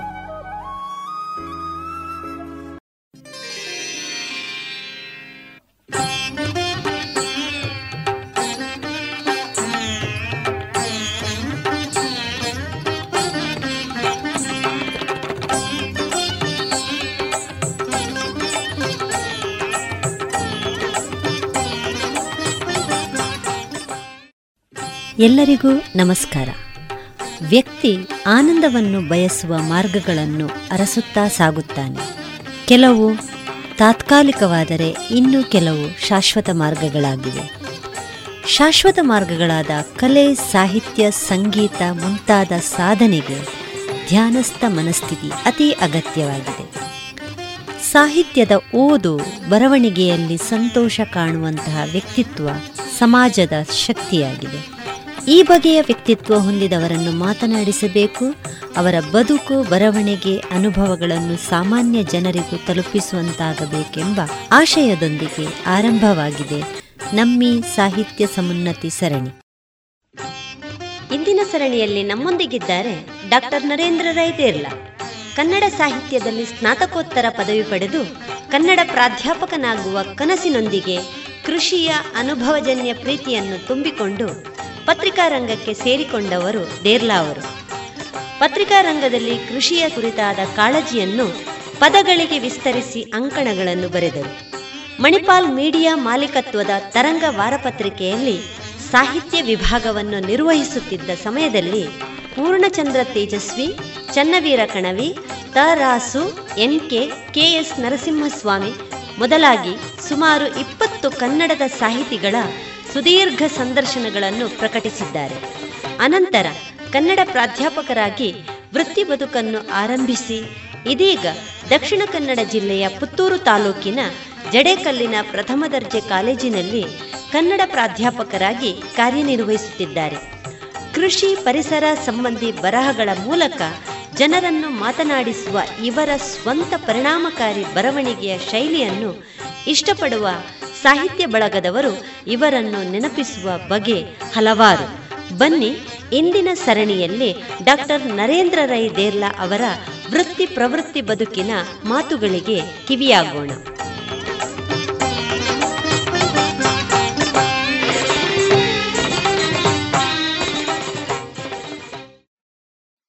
ಪತ್ರಿಕೋದ್ಯಮ ಕ್ಷೇತ್ರದಲ್ಲಿ ನಿರ್ದಿಷ್ಟ ನಿಲುವನ್ನು ಕಾಯ್ದುಕೊಳ್ತಾ ನಿರಂತರತೆಯನ್ನು ಕಾಪಾಡೋದು ಒಂದು ಸವಾಲೇ ಸರಿ.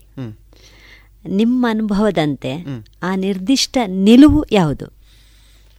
ನಾನು ಆರಂಭದಲ್ಲಿ ಯಾವುದೋ ನಿಮ್ಮ ಒಂದು ಪ್ರಶ್ನೆಗೆ ಉತ್ತರ ಕೊಡುವಾಗ ಪತ್ರಿಕೆಯಲ್ಲಿ ಇದ್ದಾಗ ಪ್ರಕಾಶಕನ ಮತ್ತು ಸಂಪಾದಕನ ಮರ್ಜಿಗೆ ಅನುಗುಣವಾಗಿ ನಾವು ಬರೀಬೇಕಾಗುತ್ತೆ ಅಂತ ಹೇಳಿದೆ. ಆವಾಗ ನಾವು ನಮ್ಮಲ್ಲಿ ಯಾವ ಮರ್ಜಿ ಇರೋದಿಲ್ಲ ನಾವು ರಾಜಿ ಮಾಡಿಕೊಂಡು ಬರೀಬೇಕಾಗುತ್ತೆ. ಈಗ ನನ್ನ ಸ್ಥಿತಿ ನಾನು ಮಾಧ್ಯಮದಿಂದ ಹೊರಗಡೆ ಇದ್ದೇನೆ. ನನ್ನ ಆಯ್ಕೆ. ನಾನು ನೀವು ಗಮನಿಸಿದಾಗೆ ಕೃಷಿ ಪರಿಸರವನ್ನು ಬಿಟ್ಟು ಸಾಹಿತ್ಯ ಜನಪದ ಶಿಕ್ಷಣ ಇಷ್ಟು ವಿಚಾರಗಳನ್ನು ಬಿಟ್ಟು ಆಚೆ ಹೋಗ್ತಾ ಇಲ್ಲ. ಆಚೆ ಯಾಕೆ ಹೋಗ್ತಾ ಇಲ್ಲ ಅಂತಂದರೆ ನನಗೆ ಅದು ಆಸಕ್ತಿ ಇಲ್ಲದ ವಿಷಯ. ಕೆಲವೊಮ್ಮೆ ನಮ್ಮಲ್ಲಿ ಒಂದು ದೊಡ್ಡ ಸಮಸ್ಯೆ ಏನು ಅಂತಂದರೆ ಎಲ್ಲದಕ್ಕೂ ನಾವು ರಿಯಾಕ್ಟ್ ಮಾಡೋದು. ಒಬ್ಬ ಕುಂಬಾರನ ಹತ್ತಿರಕ್ಕೆ ಹೋಗಿ ಜಾಗತೀಕರಣ ಎಂತ ಅಂತ ಕೇಳಿದ್ರೆ ನನಗೆ ಗೊತ್ತಿಲ್ಲ ಸರ್ ಮಡಿಕೆ ಮಾಡೋದು ಬಿಟ್ಟರೆ ನನಗೇನು ಗೊತ್ತಿಲ್ಲ ಅಂತ ಹೇಳ್ತಾನೆ. ಒಬ್ಬ ಕೃಷಿಕನ ಹತ್ತಿರಕ್ಕೆ ಹೋಗಿ ಕೊರೋನಾ ಅದು ಚೀನಾದಿಂದಲೇ ಬಂತಂತೆ ನಿನಗೇನಾದರೂ ಗೊತ್ತಾ? ಅಂತ ಹೇಳಿದ್ರೆ. ಅವ ಮಾತಾಡೋದೇ ಇಲ್ಲ ಅದರ ಬಗ್ಗೆ. ಆದರೆ ಒಬ್ಬ ರಾಜಕಾರಣಿ ಮತ್ತು ಸಾಹಿತಿ ಮತ್ತು ಪತ್ರಕರ್ತ ಮಾತ್ರ ಎಲ್ಲದಕ್ಕೂ ಉತ್ತರ ಕೊಡ್ತಾ ಹೋಗ್ತಾನೆ. ಅದು ನಮ್ಮ ದೊಡ್ಡ ಸಮಸ್ಯೆ. ಉತ್ತರ ಕೊಡದೇ ಹೋದ್ರೆ ರಿಯಾಕ್ಟ್ ಮಾಡದೇ ಹೋದ್ರೆ ನಾವೆಲ್ಲಾದ್ರೂ ದಡ್ಡರ ಅಂತ ಲೋಕ ಭಾವಿಸ್ತದೆ ಅನ್ನುವಂಥ ಒಂದು ಭ್ರಮೆ ಅಷ್ಟೇ. ಎಲ್ಲದಕ್ಕೂ ನಾವು ಉತ್ತರ ಕೊಡುವ ಯಾವ ಅಗತ್ಯವೂ ಇಲ್ಲ. ಇದು ಭಾರತೀಯರ ಒಂದು ಕೆಟ್ಟ ಕ್ರಮ. ಭಾರತದಲ್ಲಿ ಮಾತ್ರ ಇರುವಂಥದ್ದು ಅತ್ಯಂತ ಹೆಚ್ಚು ಮಾತನಾಡುವ ವಾಚಾಳಿಗಳು ನಾವು. ಎಲ್ಲದಕ್ಕೂ ಉತ್ತರ ಕೊಡ್ತಾ ಹೋಗ್ತೇವೆ. ಉತ್ತರ ಕೊಡದೇ ಹೋದ್ರೆ ನಾವು ದಡ್ರು ಅಂತ ನಮಗೆ ಎಲ್ಲಿವರೆಗೆ ಅಂದ್ರೆ ಒಂದು ಇಬ್ಬರೇ ಕೂತು ಮಾತಾಡುವಾಗ ಕೂಡ ನಾವೇ ಒಬ್ಬರೇ ಹೆಚ್ಚು ಮಾತಾಡುವ ಹೆಚ್ಚು ಮಾತಾಡುವ. ಅಂದರೆ ಎದುರುಗಡೆ ಕೂತವರಿಗೆ ನಾನು ಮಾತ್ರ ಬುದ್ಧಿವಂತ ಕೇಳುವತನವನ್ನು ಕಳ್ಕೊಳ್ತಾ ಇದ್ದೇವೆ ಇವತ್ತು.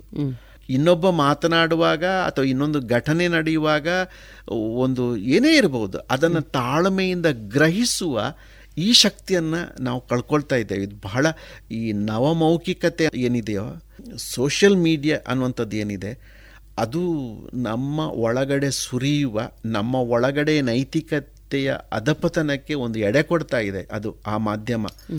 ಅದರಿಂದಾಗಿ ನಾವು ಹೀಗೆ ಆಗ್ತಾ ಇದ್ದೇವೆ. ಅದು ಬೇರೆ ವಿಚಾರ ಇರಲಿ. ನೀವು ಕೇಳಿದ ಪ್ರಶ್ನೆ ಪತ್ರಿಕೋದ್ಯಮದ ನಿರ್ದಿಷ್ಟ ನಿಲುವು. ನಾನು ಆ ನಿರ್ದಿಷ್ಟ ನಿಲುವಿಗೆ ಬದ್ಧನಾಗಿದ್ದೇನೆ. ಎಲ್ಲೂ ರಾಜಿ ಮಾಡಿಕೊಂಡಿಲ್ಲ. ಕೃಷಿ ಪರಿಸರ ಕೃಷಿಕರ ಪರ ಗ್ರಾಮ ಸಂಬಂಧಗಳು ಅಂತರ್ಜಲ ಕಾಡು ನಾಶ ಕೃಷಿ ನಾಶ ಕೃಷಿಯ ಪಲ್ಲಟ ಇದರ ಬಗ್ಗೆನೇ ಬರಿತಾ ಇದ್ದೇನೆ. ಮತ್ತು ಇನ್ನೊಂದು ಇತ್ತೀಚೆಗೆ ನೀವು ಏನು ಬರೆದರೂ ಕೂಡ ಎಡಪಂಥವ ಬಲಪಂಥವ. ಅದನ್ನು ವಿಭಾಗ ಮಾಡಿ. ಹೌದು. ಅದರಲ್ಲೂ ಕೂಡ ಮಾಧ್ಯಮ ಏನು ಕಡಿಮೆ ಅಲ್ಲ. ನಿಮ್ಮ ಮನೆಯ ಎದುರುಗಡೆ ಬಂದು ಬೀಳುವ ಮಾಧ್ಯಮ ಕೂಡ ಪತ್ರಿಕೆ ಕೂಡ ಅದು ಟಿ ವಿ ಇರ್ಬೋದು ರೇಡಿಯೋ ಇರ್ಬೋದು. ಪತ್ರಿಕೆ ಇರ್ಬೋದು. ಅದನ್ನು ಓದಿಸಿ ನಿಮ್ಮ ಒಳಗಡೆ ಕೂಡ ನಾನು ಎಡ ನಾನು ಬಲ ಅಂತ ವಿಭಾಗ ಮಾಡಿಬಿಡ್ತದೆ ಆ ಮಟ್ಟಕ್ಕೆ ಬೆಳೆದ. ನಿಮಗೆ ಇಷ್ಟ ಇರಲಿ ಇಲ್ಲದಿರಲಿ ನಿಮ್ಮ ಮನಸ್ಸಿಗೆ ಮನೆ ಎದುರುಗಡೆ ಅದು ರಾಶಿ ಬೀಳ್ತಾ ಇದೆ. ಇಂಥ ದಿನಮಾನದಲ್ಲಿ ಈ ಎಡಬಲಕ್ಕೆ ಸಿಗದೇ ಇರುವ ಕ್ಷೇತ್ರದಲ್ಲಿ ನಾನು ಕೆಲಸ ಮಾಡ್ತಾ ಇದ್ದೇನೆ ಇವತ್ತು. ಯಾಕಂದರೆ ಕೃಷಿ ಕ್ಷೇತ್ರದಲ್ಲಿ ಅಥವಾ ಪರಿಸರ ಅಲ್ಲಿ ಎಡ ಇಲ್ಲ. ಅದು ಜೀವವಾದ ನಡುವಿನ ವಾದ ಅದು ಎಡದವರಿಗೂ ಬೇಕಾಗುವ ಬಲದವರಿಗೂ ಬೇಕಾಗುವ ಅನ್ನ ನೀರಿನ ಪ್ರಶ್ನೆ ಅದು. ಹೌದು. ಅಲ್ವಾ? ನೀರಿನ ಹೌದೌದು. ನಾನು ಎಷ್ಟೋ ಸಲ ಹೇಳೋದಿದೆ. ಸ್ವಲ್ಪ ಅದು ಕ್ರೂರ ಅಂತ ಅನಿಸ್ಬಿಡ್ಬೋದು. ನಾವು ಇನ್ಯಾವುದೋ ಒಂದು ದೇಶದ ಮೇಲೆ ದಾಳಿ ಮಾಡಿದಾಗ ನಮ್ಮ ಮನೆಯ ಜಗಲಿಯಲ್ಲಿ ಕೂತು ಲೆಕ್ಕ ಹಾಕ್ತೇವೆ. ಯುದ್ಧ ಆದರೆ ಏನಾಗ್ತದೆ? ಅವರಲ್ಲಿ ಎಷ್ಟು ಆಟಮ್ ಬಾಂಬ್ ಇದೆ? ನಮ್ಮಲ್ಲಿ ಎಷ್ಟು ಆಟಮ್ ಬಾಂಬ್ ಇದೆ? ಅವರಲ್ಲಿ ಎಷ್ಟು ಕ್ಷಿಪಣಿಗಳಿವೆ? ಎಷ್ಟು ಯುದ್ಧ ವಿಮಾನ ಇದೆ? ಎಷ್ಟು ಮಿಲಿಟರಿ ಇದೆ? ಯಾರು ಗೆಲ್ಲಬಹುದು ಈ ಜಗತ್ತನ್ನು ಒಂದಲ್ಲ ಹದಿನೈದು ಸಲ ಸರ್ವನಾಶ ಮಾಡುವಷ್ಟು ಅಟಮ್ ಬಾಂಬುಗಳಿವೆ ಎಲ್ಲ ದೇಶಗಳಲ್ಲಿ ಪ್ರಪಂಚದ ಬೇರೆ ಬೇರೆ ದೇಶಗಳ ಪೈಕಿ. ಆದರೆ ಒಟ್ಟು ಪ್ರಪಂಚದ ಸುಮಾರು ಏಳ್ನೂರ ಇಪ್ಪತ್ತು ಕೋಟಿ ಜನರಿಗೆ ಬೇಕಾಗುವಷ್ಟು ಪರಿಶುದ್ಧವಾದ ನೀರಿದೆಯಾ? ಕುಡಿಯುವ ನೀರಿದೆಯಾ? ಪರಿಶುದ್ಧವಾದ ಆಮ್ಲಜನಕ ಇದೆಯಾ? ಪರಿಶುದ್ಧವಾದ ವಿಷ ಸೇರದ ಅನ್ನ ಇದೆಯಾ? ನಾವು ಯಾರು ಯೋಚನೆ ಮಾಡ್ತಾ ಇಲ್ಲ. ನಲವತ್ತು ಸಾವಿರ ವರ್ಷ ಮನುಷ್ಯನ ಕುಲಕ್ಕೆ ಆಯಿತು ಅಂತ ಇಟ್ಕೊಂಡ್ರೆ, ಅದರಲ್ಲಿ ಮೂವತ್ತಾರು ಸಾವಿರ ವರ್ಷ ನಾವು ಕಾಡಿನಲ್ಲೇ ಇದ್ದೇವೆ. ಕೇವಲ ನಾಲ್ಕು ಸಾವಿರ ವರ್ಷದಿಂದ ನಾವು ಆಧುನಿಕರಾಗ್ತಾ ಇದ್ದೇವೆ. ನಮ್ಮ ಕಾಲಿಗೆ ಚಪ್ಪಲಿ ಬಂದು ನಾಲ್ನೂರು ವರ್ಷ ಆಗಿರ್ಬೋದು.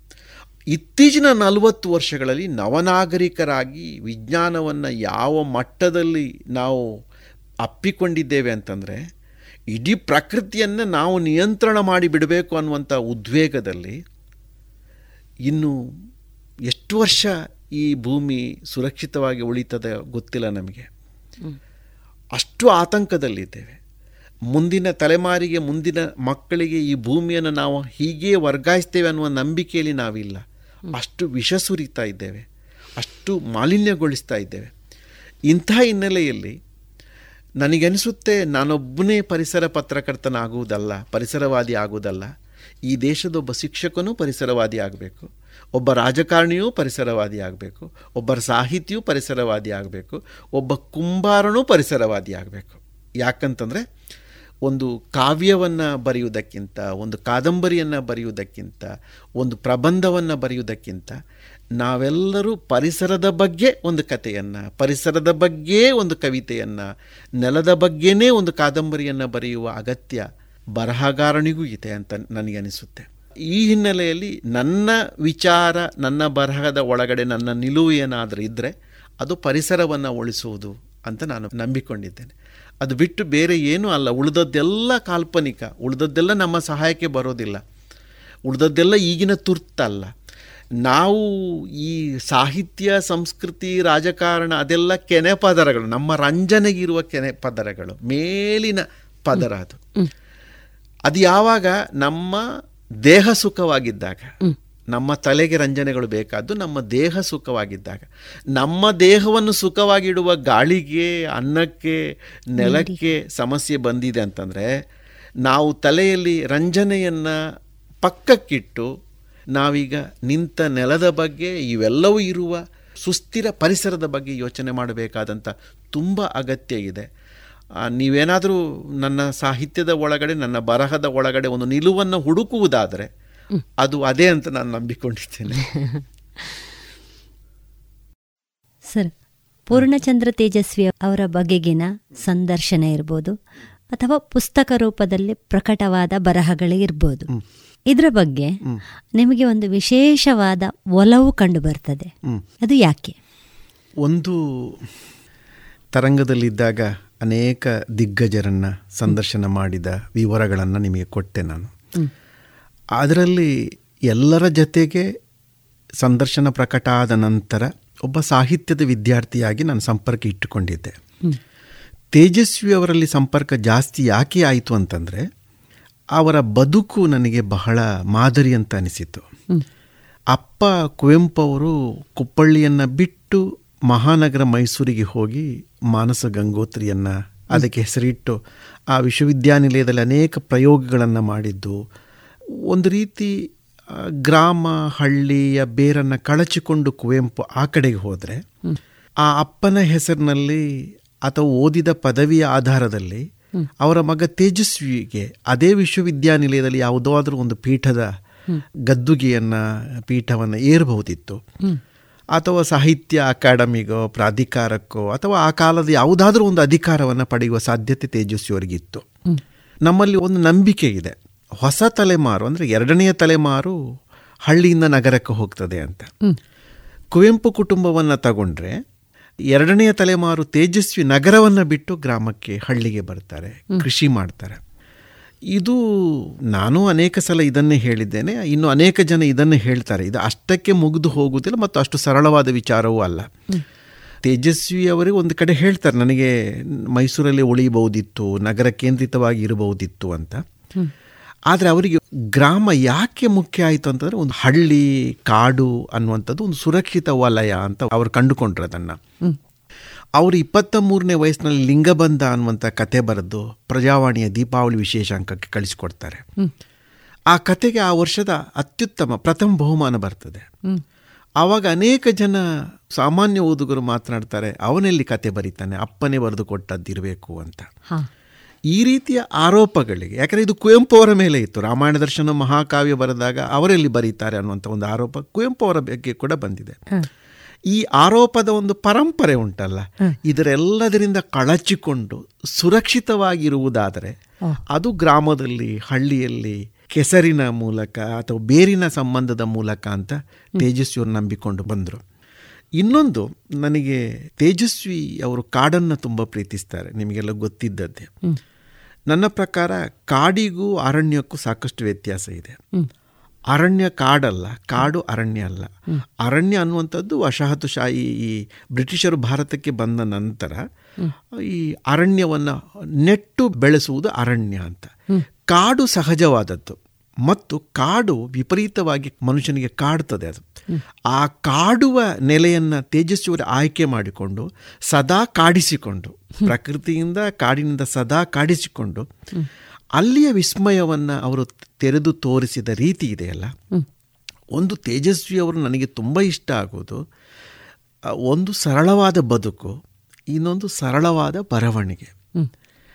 ನೀವು ಅವರ ಬರವಣಿಗೆ ಎಷ್ಟು ಸರಳ ಅನ್ನೋದಕ್ಕೆ ಅವರ ಇಡೀ ಪುಸ್ತಕಗಳನ್ನು ನಾನು ಮಾದರಿಯಾಗಿ ಇಟ್ಕೊಳ್ತೇನೆ.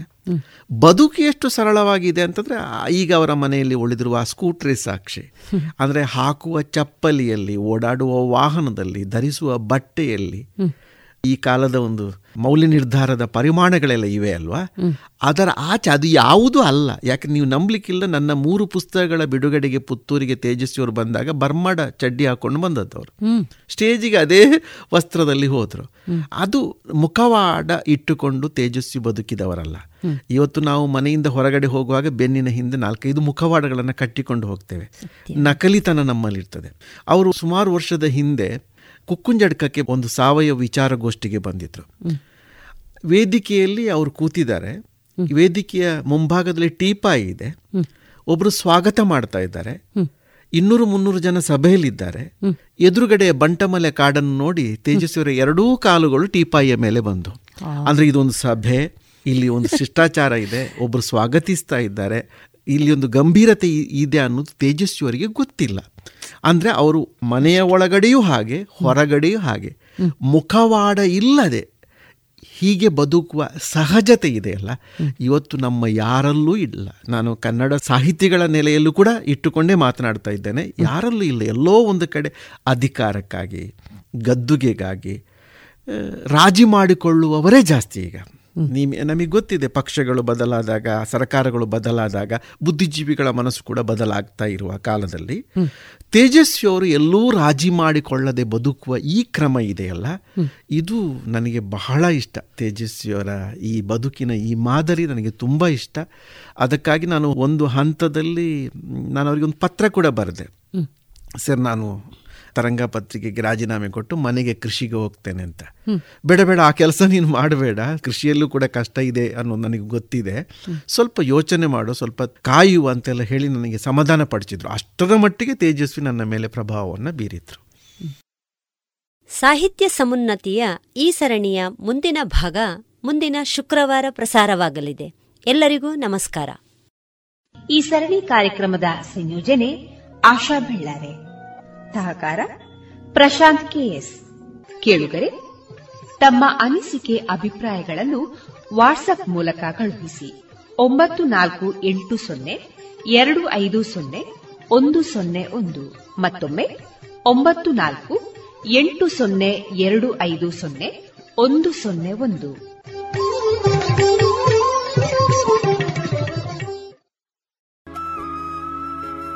ಇದುವರೆಗೆ ಸಾಹಿತ್ಯ ಸಮುನ್ನತಿ ಎರಡನೆಯ ಸರಣಿ ಕಾರ್ಯಕ್ರಮ ಪ್ರಸಾರವಾಯಿತು.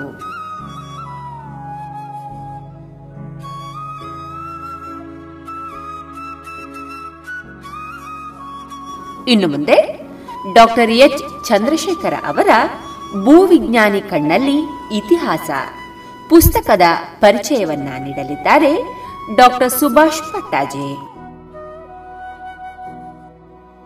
ಇತಿಹಾಸದ ಅರಿವಿಗೆ ಭೂವಿಜ್ಞಾನ. ಇತಿಹಾಸ ಎಂದರೆ ನಡೆದದ್ದು. ಅಂದಿಗೆ ವರ್ತಮಾನವಾದದ್ದು, ಇಂದಿಗೆ ಇತಿಹಾಸ. ಸಮಗ್ರ ಇತಿಹಾಸವನ್ನು ತಿಳಿಯಲು ವಿಜ್ಞಾನದ ನೆರವು ತೀರಾ ಅಗತ್ಯ. ಭೌತಿಕ ಅವಶೇಷಗಳ ಹಿನ್ನೆಲೆಯಲ್ಲಿ ಇತಿಹಾಸವನ್ನು ತಿಳಿಯುವ ಪ್ರಯತ್ನದಲ್ಲಿ ಅಧಿಕೃತ ದಾಖಲೆಗಳೆನಿಸಿಕೊಂಡ ಬರಹದ ರೂಪದ ದಾಖಲೆಗಳು ಸತ್ಯದ ಅನ್ವೇಷಣೆಗೆ ದಾರಿ ಮಾಡಿಕೊಡುತ್ತವೆ. ಸತ್ಯವನ್ನು ತಿಳಿಯುವ ಪ್ರಯತ್ನದಲ್ಲಿ ಸತ್ಯದ ಸಮೀಪ ತಲುಪಿದರೂ ಅದು ಮುಖ್ಯ ಸಂಶೋಧನೆಯೇ ಆಗುತ್ತದೆ. ಕಳೆದ ಕಾಲದಲ್ಲಿ ಬಳಕೆಯಲ್ಲಿದ್ದು ಈಗ ಅವಶೇಷವಾಗಿ ಉಳಿದಿರುವ ಸರ್ವೇಕ್ಷಣೆ ಅಥವಾ ಉತ್ಖನನದ ಸಂದರ್ಭದಲ್ಲಿ ದೊರೆತ ಯಾವುದೇ ಪ್ರಾಕೃತಿಕ ಅಥವಾ ಮಾನವ ನಿರ್ಮಿತ ವಸ್ತು ಶೇಷಗಳು ಮಾನವ ನಿರ್ಮಿತ ವಸ್ತು ವಿಶೇಷಗಳು ಇತಿಹಾಸವನ್ನು ಸ್ಪಷ್ಟವಾಗಿ ತಿಳಿಯಲು ನೆರವಾಗುತ್ತವೆ. ಇದಕ್ಕೆ ಭೌತವಿಜ್ಞಾನ, ರಾಸಾಯನಿಕ ವಿಜ್ಞಾನ, ಭೂಗೋಳಶಾಸ್ತ್ರ, ಭೂವಿಜ್ಞಾನ, ಖನಿಜಶಾಸ್ತ್ರ, ಮಾನವಶಾಸ್ತ್ರ ಇತ್ಯಾದಿ ವಿಜ್ಞಾನಗಳ ಎಲ್ಲ ಶಾಖೆಗಳ ನೆರವು ಅಗತ್ಯ. ಪ್ರಾಣಿಯ ಬದುಕಿನಿಂದ ಕ್ರಮವಾಗಿ ಬದಲಾಗುತ್ತಾ ಮನುಷ್ಯ ಇಂದಿನ ರೂಪಕ್ಕೆ ತಲುಪುವಲ್ಲಿ ಯಾವುದೇ ಪವಾಡಗಳು ನಡೆದಿಲ್ಲ. ಎಲ್ಲವೂ ಸಹಜ ಬದಲಾವಣೆಗೊಳಗಾಗಿಯೇ ನಡೆದಿವೆ. ಒಂದು ದೇವಾಲಯ, ಒಂದು ಕೋಟೆ, ಒಂದು ಶಿಲ್ಪ, ಒಂದು ಸ್ಮಾರಕ ಇತ್ಯಾದಿ ನಿರ್ಮಿತಿಗೆ ಬಳಸಬೇಕಾದ ಶಿಲೆಯ ಲಕ್ಷಣಗಳು ಯಾವುವು ಎಂದು ಆಯಾ ಕಲೆಗಾರಿಕೆಯ ಕೆಲಸಗಳಲ್ಲಿ ಪಳಗಿದವರಿಗೆ ತಿಳಿದಿರುತ್ತದೆ. ಅದನ್ನು ಈಗಿನ ಭೂವಿಜ್ಞಾನಿಗಳೂ ಬಲ್ಲರು. ದೇವಾಲಯಗಳು ಹೆಚ್ಚು ಕಾಲ ಉಳಿದರೆ ಕೋಟೆಗಳು ಅವುಗಳಿಂತ ಕಡಿಮೆ ಕಾಲ ಉಳಿಯುತ್ತವೆ.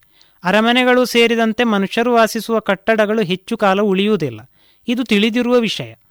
ಈ ಹಿನ್ನೆಲೆಯಲ್ಲಿ ಇತಿಹಾಸಕ್ಕೆ ಸಂಬಂಧಿಸಿದ ಸ್ಥಳ, ವಾಸ್ತು ಮತ್ತು ಸ್ಮಾರಕಗಳನ್ನು ಪರಿಶೀಲಿಸಿ ಸತ್ಯಕ್ಕೆ ಸಮೀಪವಾದ ವಿಷಯಗಳನ್ನು ಇತಿಹಾಸದ ಪುಟಗಳಲ್ಲಿ ಸೇರಿಸುವುದು ಉಚಿತ.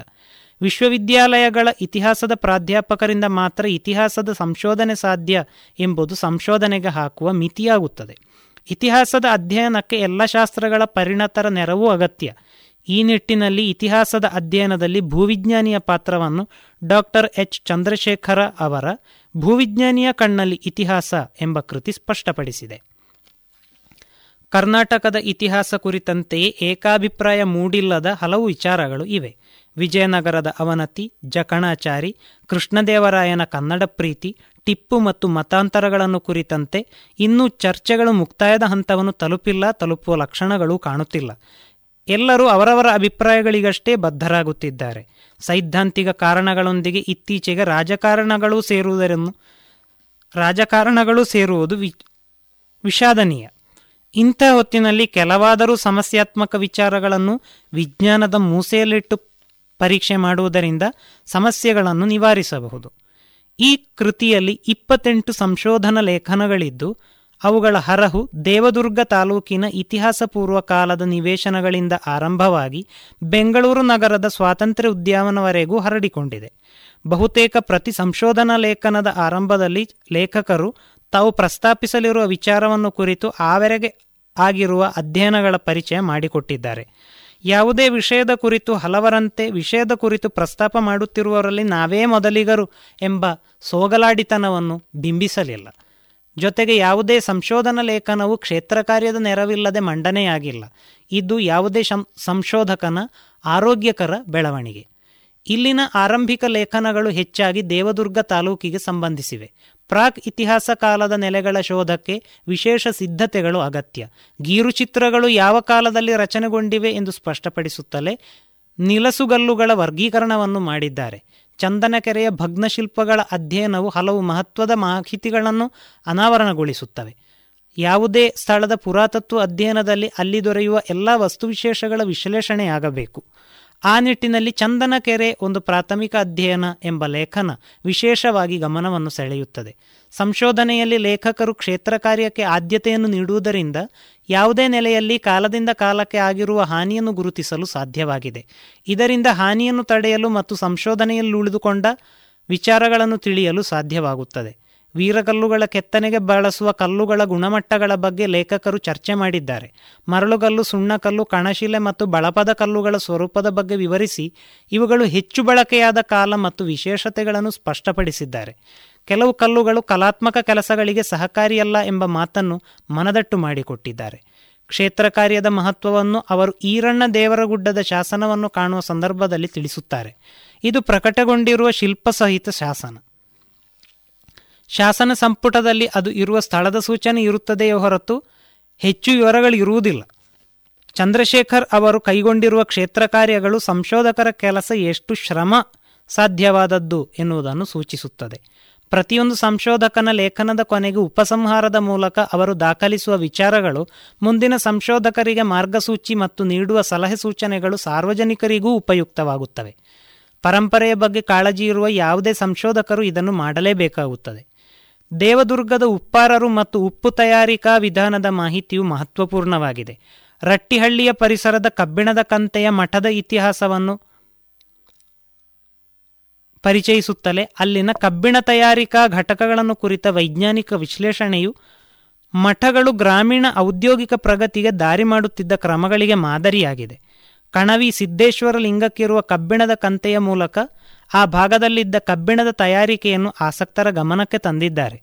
ಚಿತ್ರದುರ್ಗ, ಶಿವಮೊಗ್ಗ ಮತ್ತು ಕೋಲಾರ ಜಿಲ್ಲೆಗಳ ಪ್ರಾಚೀನ ಗಣಿಗಾರಿಕೆಯ ಬಗ್ಗೆ ನೀಡಿರುವ ವಿವರಗಳು ಆ ಪ್ರದೇಶದ ಇತಿಹಾಸವನ್ನು ಖಚಿತವಾಗಿ ತಿಳಿಯಲು ಸಹಾಯ ಮಾಡುತ್ತವೆ.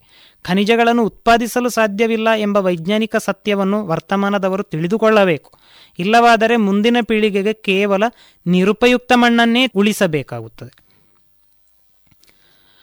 ವಚನಕಾರರ ಬಗ್ಗೆ ತಿಳಿಯಲು ಉಳಿದಿರುವ ಮಹತ್ವದ ಸ್ಥಳವಾದ ಉಳಿವೆಯ ಗುಹೆಗಳಲ್ಲಿನ ಭೂವೈಜ್ಞಾನಿಕ ವಿಸ್ಮಯಗಳಿಗೆ, ಪರಂಪರೆಯಿಂದ ಏನೇ ಹೆಸರುಗಳು ಬಂದಿದ್ದರೂ ಅವುಗಳ ಹಿಂದಿನ ವೈಜ್ಞಾನಿಕ ಸತ್ಯವನ್ನು ಮುಜುಗರ ಕಡೆಯಾಗದಂತೆ ತಿಳಿಸಿದ್ದಾರೆ. ಇತಿಹಾಸವನ್ನು ಅರ್ಥೈಸಲು ಇಂಥ ಅಧ್ಯಯನಗಳು ಅಗತ್ಯವಾಗುತ್ತವೆ. ಹಂಪಿ ಹಾಳಾದ ಬಗ್ಗೆ ಹಲವು ಅಭಿಪ್ರಾಯಗಳಿವೆ. ಇದು ರಾಜಧಾನಿಯಾಗಲು ನೈಸರ್ಗಿಕವಾಗಿ ಸುರಕ್ಷಿತ ಸ್ಥಳ ಎಂದು ವಿಜಯನಗರದ ಮೊದಲ ಅರಸ ಹರಿಹರ ತಿಳಿದಿದ್ದ ಎಂದು ಲೇಖಕರ ಅಭಿಪ್ರಾಯ.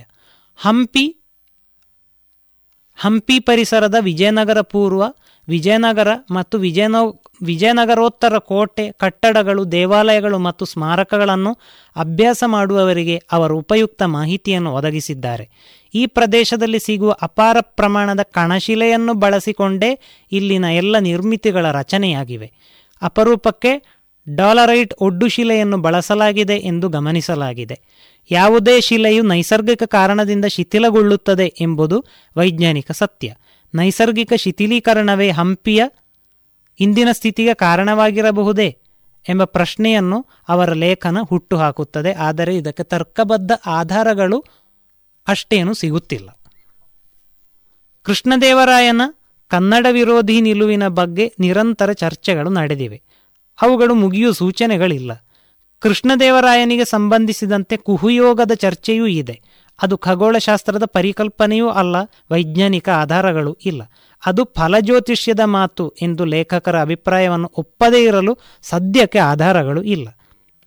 ಕಿತ್ತೂರ ರಾಣಿ ಚೆನ್ನಮ್ಮ ಮತ್ತು ಕಿತ್ತೂರ ರಾಣಿ ವೀರಮ್ಮನಿಗೆ ಸಂಬಂಧಿಸಿದ ಸ್ಮಾರಕಗಳಿಗೆ ಸಂಬಂಧಿಸಿದ ಲೇಖನಗಳು ಕ್ಷೇತ್ರ ಕಾರ್ಯದ ಸಂದರ್ಭದಲ್ಲಿ ಎದುರಾಗುವ ಆತಂಕಗಳು, ಆಗ ಈ ಸ್ಮಾರಕಗಳ ಬಗ್ಗೆ ಸಾರ್ವಜನಿಕರು ಮತ್ತು ಸರ್ಕಾರಗಳು ತರೆ, ತಳೆದಿರುವ ನಿರ್ಲಕ್ಷ್ಯದ ವಿವರಗಳು ಬೇಸರವನ್ನು ತರಿಸುತ್ತವೆ. ಜಕಣಾಚಾರ್ಯ ಬದುಕಿನ ಜೊತೆಗೆ ಹೆಣೆದುಕೊಂಡಿರುವ ಕೈದಾಳದ ಚಿನ್ನಿಗರಾಯ ದೇವಾಲಯದ ವಾಸ್ತುಶೈಲಿ, ಬಳಸಿದ ಕಲ್ಲು ಮತ್ತು ಪ್ರತಿಷ್ಠಾಪಿತ ಮೂರ್ತಿಗಳ ನಡುವೆ ಇರುವ ವ್ಯತ್ಯಾಸ ಮತ್ತು ಅದೇ ದೇವಾಲಯಕ್ಕೆ ಸಂಬಂಧಿಸಿದ ಶಾಸನಗಳ ಆಧಾರದ ಮೇಲೆ ಈ ಮೂರ್ತಿಯು ಸ್ಥಳೀಯ ಆಡಳಿತಗಾರ ಗೂಳಿ ಬಾಚಿದೇವನ ಕಾಲದಲ್ಲಿ ಪ್ರತಿಷ್ಠೆಯಾಗಿದೆ ಎಂಬ ತೀರ್ಮಾನಕ್ಕೆ ಬರಲಾಗಿದೆ. ದೇವಾಲಯವು ಹೊಯ್ಸಳ ಮಾದರಿಯಲ್ಲಿ ಇಲ್ಲ ಎಂಬುದು ಅವರ ಅಭಿಪ್ರಾಯ. ಆದರೆ ಹೊಯ್ಸಳರ ಕಾಲದ ಎಲ್ಲ ದೇವಾಲಯಗಳು ಒಂದೇ ಮಾದರಿಯಲ್ಲಿ ಮತ್ತು ಒಂದೇ ವರ್ಗದ ಶಿಲೆಯಲ್ಲಿ ನಿರ್ಮಾಣವಾಗಿಲ್ಲ ಎಂಬುದನ್ನು ಮರೆಯುವಂತಿಲ್ಲ. ಕಲಬುರ್ಗಿಯ ಸ್ಥಳನಾಮ ಕೋಟೆ, ಕೋಟೆಯ ನಿರ್ಮಾಣ ಕಾರಿಸಿಕೊಂಡ ನಿವೇಶನದ ವೈಶಿಷ್ಟ್ಯ ಕೋಟೆಯೊಳಗಿನ ತ್ರಿಕೂಟಾಚಲ ದೇವಾಲಯದ ಬಗ್ಗೆ ವಿವರಗಳನ್ನು ನೀಡುವಂತೆಯೇ ಬಳ್ಳಾರಿ ಕೋಟೆಯ ಬಗೆಗೂ ಮಹತ್ವದ ಮಾಹಿತಿಗಳನ್ನು ಭೂವಿಜ್ಞಾನದ ಹಿನ್ನೆಲೆಯಲ್ಲೇ ಚರ್ಚಿಸಿದ್ದಾರೆ. ಡೆಂಬಳದ ಕಲೆ ಮತ್ತು ಧಾರ್ಮಿಕ ವಿಶೇಷಗಳು ಮತ್ತು ಬೀದರ್ನ ಜಲಭೂವಿಜ್ಞಾನ ಸಂಬಂಧದ ವಿಷಯಗಳು ಇತಿಹಾಸಕಾರರಿಗೆ ಉಪಯುಕ್ತವಾಗಿವೆ. ಇತಿಹಾಸವು ಬಹುಶಿಸ್ತೀಯ ಅಧ್ಯಯನ ಎಂಬುದಕ್ಕೆ ಬಹುತೇಕ ಎಲ್ಲ ಲೇಖನಗಳು ಸಾಕ್ಷಿಯಾಗಿವೆ. ಪ್ರಸ್ತುತ ಕೃತಿಗೆ ಮುನ್ನುಡಿಯ ರೂಪವ ಮುನ್ನುಡಿಯ ರೂಪದ ಮಾತುಗಳನ್ನು ಬರೆದಿರುವ ಡಾಕ್ಟರ್ ಎಂ. ಜಿ. ನಾಗರಾಜ್ ಅವರು ಕೃತಿಯ ಒಳಗಿನ ಹೂರಣದ ಪರಿಚಯವನ್ನು ಮಾಡಿಕೊಟ್ಟಿದ್ದಾರೆ. ಆ ಮೂಲಕ ಈ ಕೃತಿಯು ಪ್ರಮುಖವಾಗಿ ಪರಿಶೀಲಿಸಲಿರುವ ವಿಚಾರಗಳು ಯಾವುವು ಎಂಬುದರ ಸುಳಿವು ಸಿಗುತ್ತದೆ. ತಮ್ಮ ಮಾತುಗಳ ಅಂತ್ಯದಲ್ಲಿ ನಾಗರಾಜ ಅವರು, ಲೇಖಕರ ಅಭಿಪ್ರಾಯಗಳನ್ನು ಸಂಶೋಧನೆಯ ನೆಲೆಯಲ್ಲಿ ಎಲ್ಲ ಸಂದರ್ಭಗಳಲ್ಲಿ ಒಪ್ಪದೇ ಹೋಗಬಹುದು. ಅದು ಅಭಿಪ್ರಾಯ ಭೇದವಷ್ಟೇ ಹೊರತು ಅಭಿಪ್ರಾಯ ದ್ವೇಷವಲ್ಲ. ಎಂದು ದಾಖಲಿಸಿರುವ ಮಾತುಗಳೇ ಕೃತಿಯ ಸ್ಥೂಲ ವಿಮರ್ಶೆಯಾಗುತ್ತದೆ. ಇದುವರೆಗೆ ಡಾಕ್ಟರ್ ಸುಭಾಷ್ ಪಟ್ಟಾಜೆ ಅವರಿಂದ ಡಾಕ್ಟರ್ ಎಚ್. ಚಂದ್ರಶೇಖರ ಅವರ ಭೂವಿಜ್ಞಾನಿ ಕಣ್ಣಲ್ಲಿ ಇತಿಹಾಸ ಈ ಪುಸ್ತಕದ ಪರಿಚಯವನ್ನ ಕೇಳಿದಿರಿ.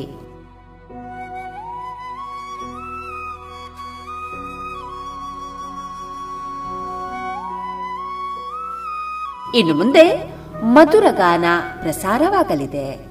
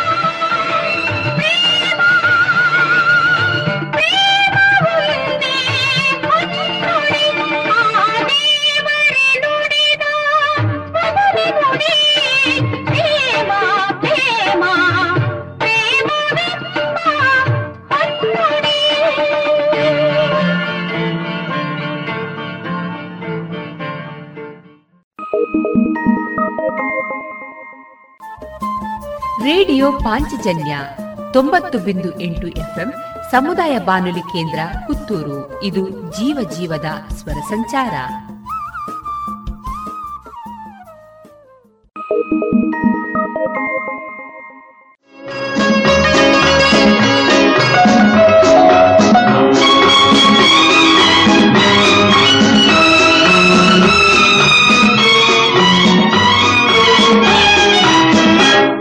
పంచమవేద ప్రేమదనాద ప్రణయద సరిగమ భావానంద పంచమవేద ప్రేమదనాద ప్రణయద సరిగమ భావానంద హృదయ సంగమ అనురాగ బంధ हृदय सङ्गमा अनुरागबन्ध रागरागिणी योगानुबन्ध पञ्चमवेद प्रेमदनाद प्रणयद सरिगम भावानन्द।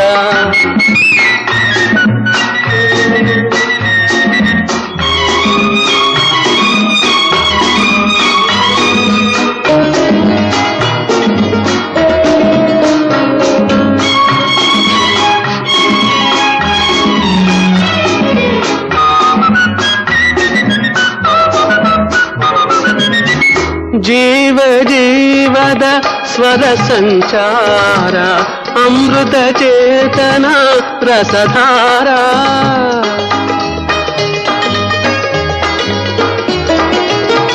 ಜೀವ ಜೀವದ ಸ್ವರ ಸಂಚಾರ ಅಮೃತ ಚೇತನ ರಸಧಾರ ರಾಧಾ ಮಾಧವ ವೇಣು ವಿಹಾರ ಗೀತೆಯೇ ಪ್ರೀತಿಯ ಜೀವನ ಸಾರ ಪಂಚಮ ವೇದ ಪ್ರೇಮದ ನಾದ ಪ್ರಣಯದ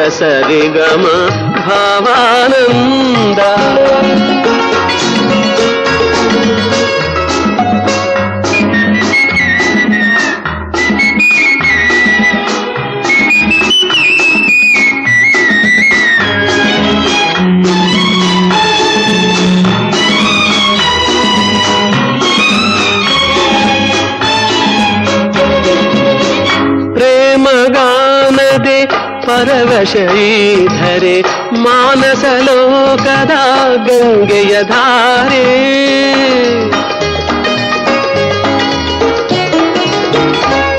ಪ್ರೇಮಗಾನದೆ ಪರವಶ ಧರೆ ಮಾನಸ ಲೋಕದ ಗಂಗೆಯ ಧಾರೆ ದಿವ್ಯ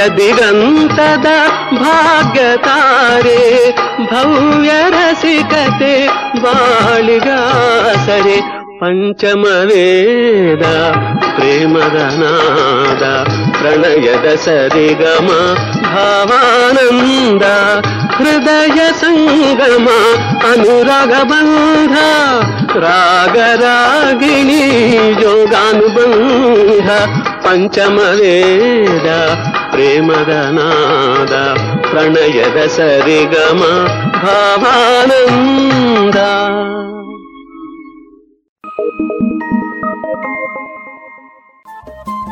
ರೇಡಿಯೋ ಪಾಂಚಜನ್ಯ ತೊಂಬತ್ತು ಬಿಂದು ಎಂಟು ಎಫ್ಎಂ ಸಮುದಾಯ ಬಾನುಲಿ ಕೇಂದ್ರ ಪುತ್ತೂರು. ಇದು ಜೀವ ಜೀವದ ಸ್ವರ ಸಂಚಾರ.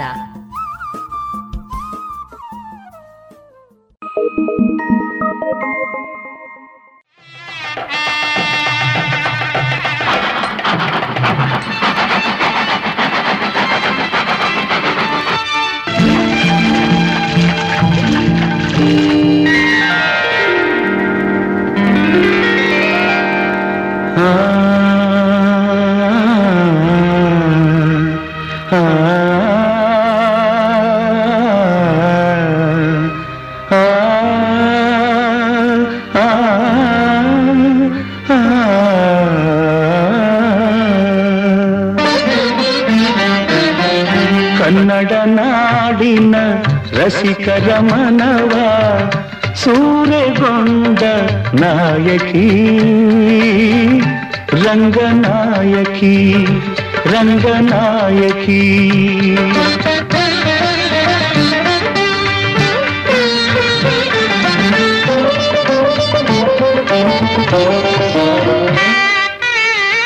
ಕಲೆಯ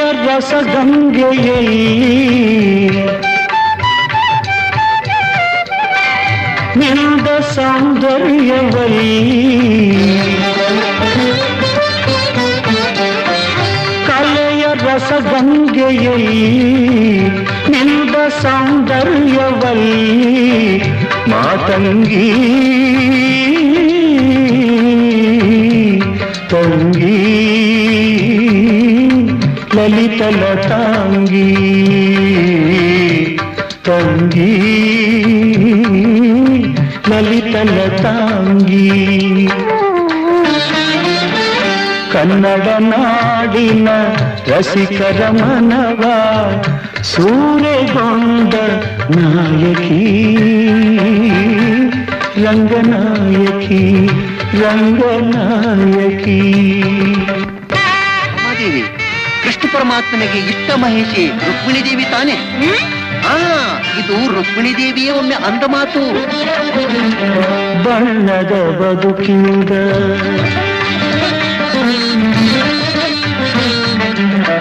ಬಣ್ಣದ ಬದುಕಿಂದ ಚಿನ್ನದ ಬಾಳಿಗೆ ಮನ್ನಣೆ ಪಡೆದ ಭಾಗ್ಯವತಿ. ಸೌಭಾಗ್ಯವತಿ. ಕನ್ನಡ ನಾಡಿನ ರಸಿಕರ ಮನವ ಸೂರ್ಯಗೊಂಡ ನಾಯಕಿ. ರಂಗನಾಯಕಿ ರಂಗನಾಯಕಿ. ಮರಣ ಹೊಂದಿದೆ.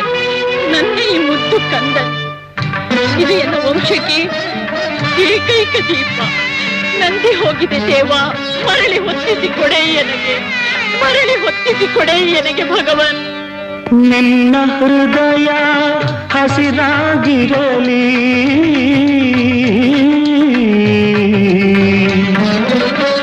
ನಿನ್ನ ಹೃದಯ ಹಸಿರಾಗಿರಲಿ ನಿನ್ನ ನೆನಪು ಸವಿಯಾಗಿರಲಿ. ಹೋಗಿ ಬಾ.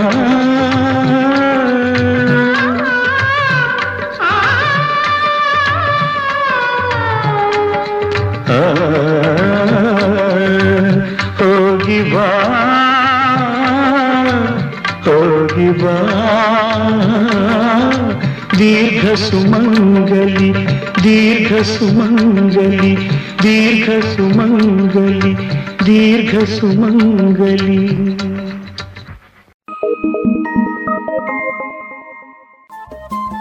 ರೇಡಿಯೋ ಪಾಂಚಜನ್ಯ ತೊಂಬತ್ತು ಬಿಂದು ಎಂಟು ಎಫ್ಎಂ ಸಮುದಾಯ ಬಾನುಲಿ ಕೇಂದ್ರ ಪುತ್ತೂರು. ಇದು ಜೀವ ಜೀವದ ಸ್ವರ ಸಂಚಾರ.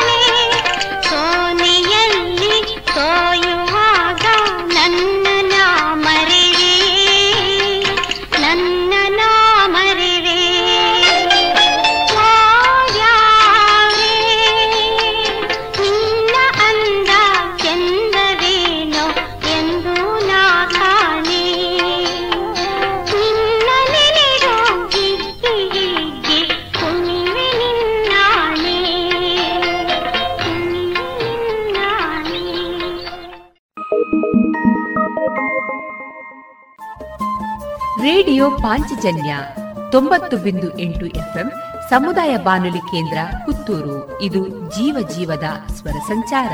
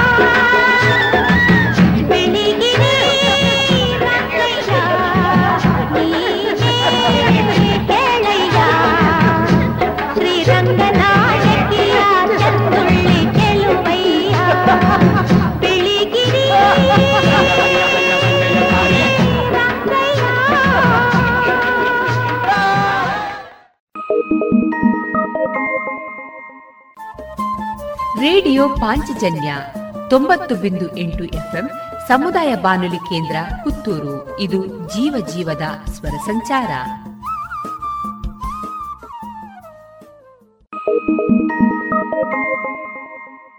ಸ್ನೇಹದ ಕಡಲಲ್ಲಿ ನೆನಪಿನ ದೋಣಿಯಲಿ ಸ್ನೇಹದ ಕಡಲಲ್ಲಿ ನೆನಪಿನ ದೋಣಿಯಲಿ పయనిగ నానమ్మ పయనిగ నానమ్మ ಪ್ರೀತಿಯ ತೀರವ ಸೇರುವುದೊಂದೇ, ಪ್ರೀತಿಯ ತೀರವ ಸೇರುವುದೊಂದೇ. ಬಾಳಿನ ಗುರಿಯಮ್ಮ ಬಾಳಿನ ಗುರಿಯಮ್ಮ. ಸ್ನೇಹದ ಕಡಲಲ್ಲಿ ನೆನಪಿನ ದೋಣಿಯಲಿ ಪಯಣಿಗ ನಾನಮ್ಮ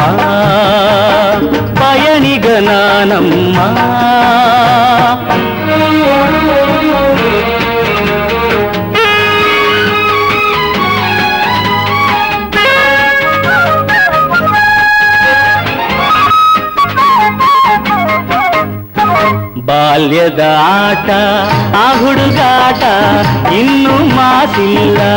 ಆಹಾ. ಬಾಲ್ಯದ ಆಟ, ಆ ಹುಡುಗಾಟ ಇನ್ನು ಮಾಸಿಲ್ಲ. ಆಟದೆ ಸೋತು, ರೋಷದೆ ಕಚ್ಚಿದ. ಆಟದೆ ಸೋತು, ರೋಷದೆ ಕಚ್ಚಿದ. ಗಾಯವ ಮರೆತಿಲ್ಲ. ಗಾಯವ ಮರೆತಿಲ್ಲ. ಸ್ನೇಹದ ಕಡಲಲ್ಲಿ ನೆನಪಿನ ದೋಣಿಯಲಿ ಪಯಣಿಗ ನಾನಮ್ಮ ಪಯಣಿಗ ನಾನಮ್ಮ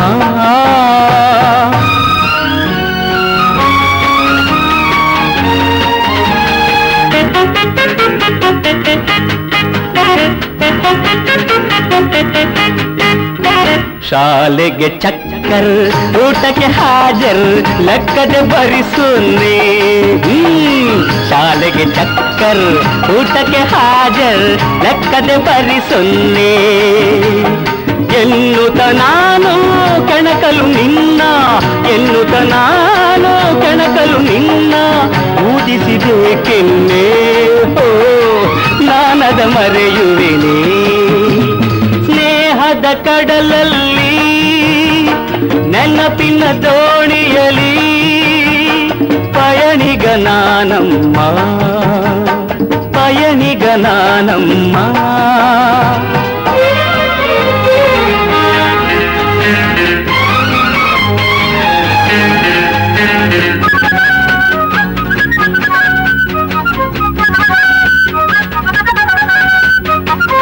ಸಂಗವ ಬಿಟ್ಟು ಜಗಳ ಆಡಿದ ದಿನವ ಮರೆತಿಲ್ಲ. ಆಹಾ, ಸಂಗವ ಬಿಟ್ಟು ಜಗಳ ಆಡಿದ ದಿನವ ಮರೆತಿಲ್ಲ. ಮಳೆಯಲ್ಲಿ ನನ್ನ ಮೋರಿಗೆ ತಳ್ಳಿದ, ಮಳೆಯಲ್ಲಿ ನನ್ನ ಮೋರಿಗೆ ತಳ್ಳಿದ ತುಂಟಿಯ ಮರೆತಿಲ್ಲ. ತುಂಟಿಯ ಮರೆತಿಲ್ಲ. ಸ್ನೇಹದ ಕಡಲಲ್ಲಿ ನೆನಪಿನ ದೋಣಿಯಲಿ ಪಯಣಿಗ ನಾನಮ್ಮ ಪಯಣಿಗ ನಾನಮ್ಮ ಪ್ರೀತಿಯ ತೀರವ ಸೇರುವುದೊಂದೇ. ಪ್ರೀತಿಯ ತೀರವ ಸೇರುವುದೊಂದೇ ಬಾಳಿನ ಗುರಿಯಮ್ಮ ಬಾಳಿನ ಗುರಿಯಮ್ಮ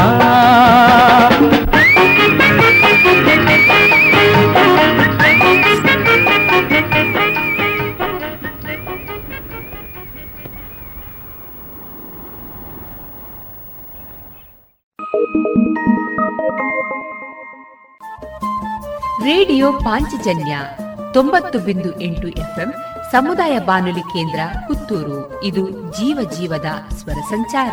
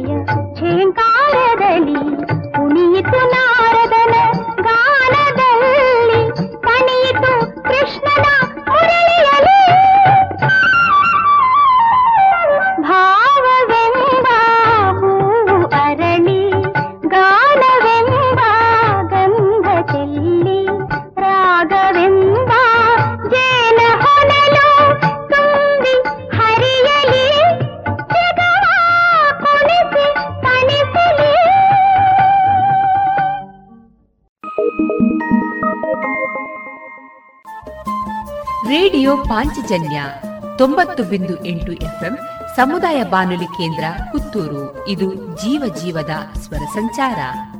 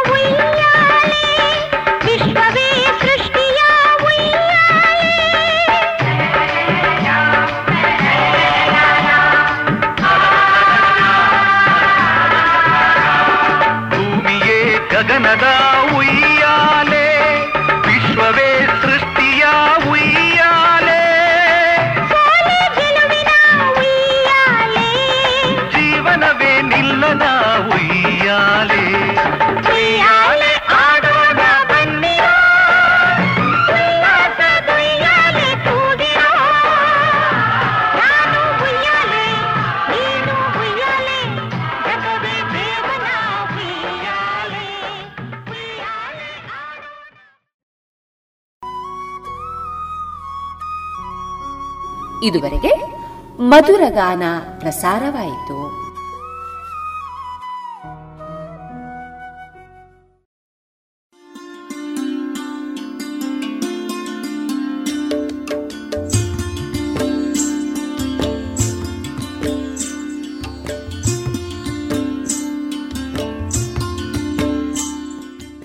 ರೇಡಿಯೋ ಪಾಂಚಜನ್ಯ ಸಮುದಾಯ ಬಾನುಲಿ ಕೇಂದ್ರದಿಂದ ನಿಮ್ಮ ಕಾರ್ಯಕ್ರಮಗಳು ಪ್ರಸಾರವಾಗಬೇಕೆ? ಹಾಗಿದ್ದರೆ ನಮ್ಮನ್ನು ಸಂಪರ್ಕಿಸಿ. ನಮ್ಮ ದೂರವಾಣಿ ಸಂಖ್ಯೆ ಸೊನ್ನೆ ಎಂಟು ಎರಡು ಐದು ಒಂದು, ಎರಡು ಒಂಬತ್ತು ಎಂಟು ನಾಲ್ಕು ಒಂಬತ್ತು ಒಂಬತ್ತು.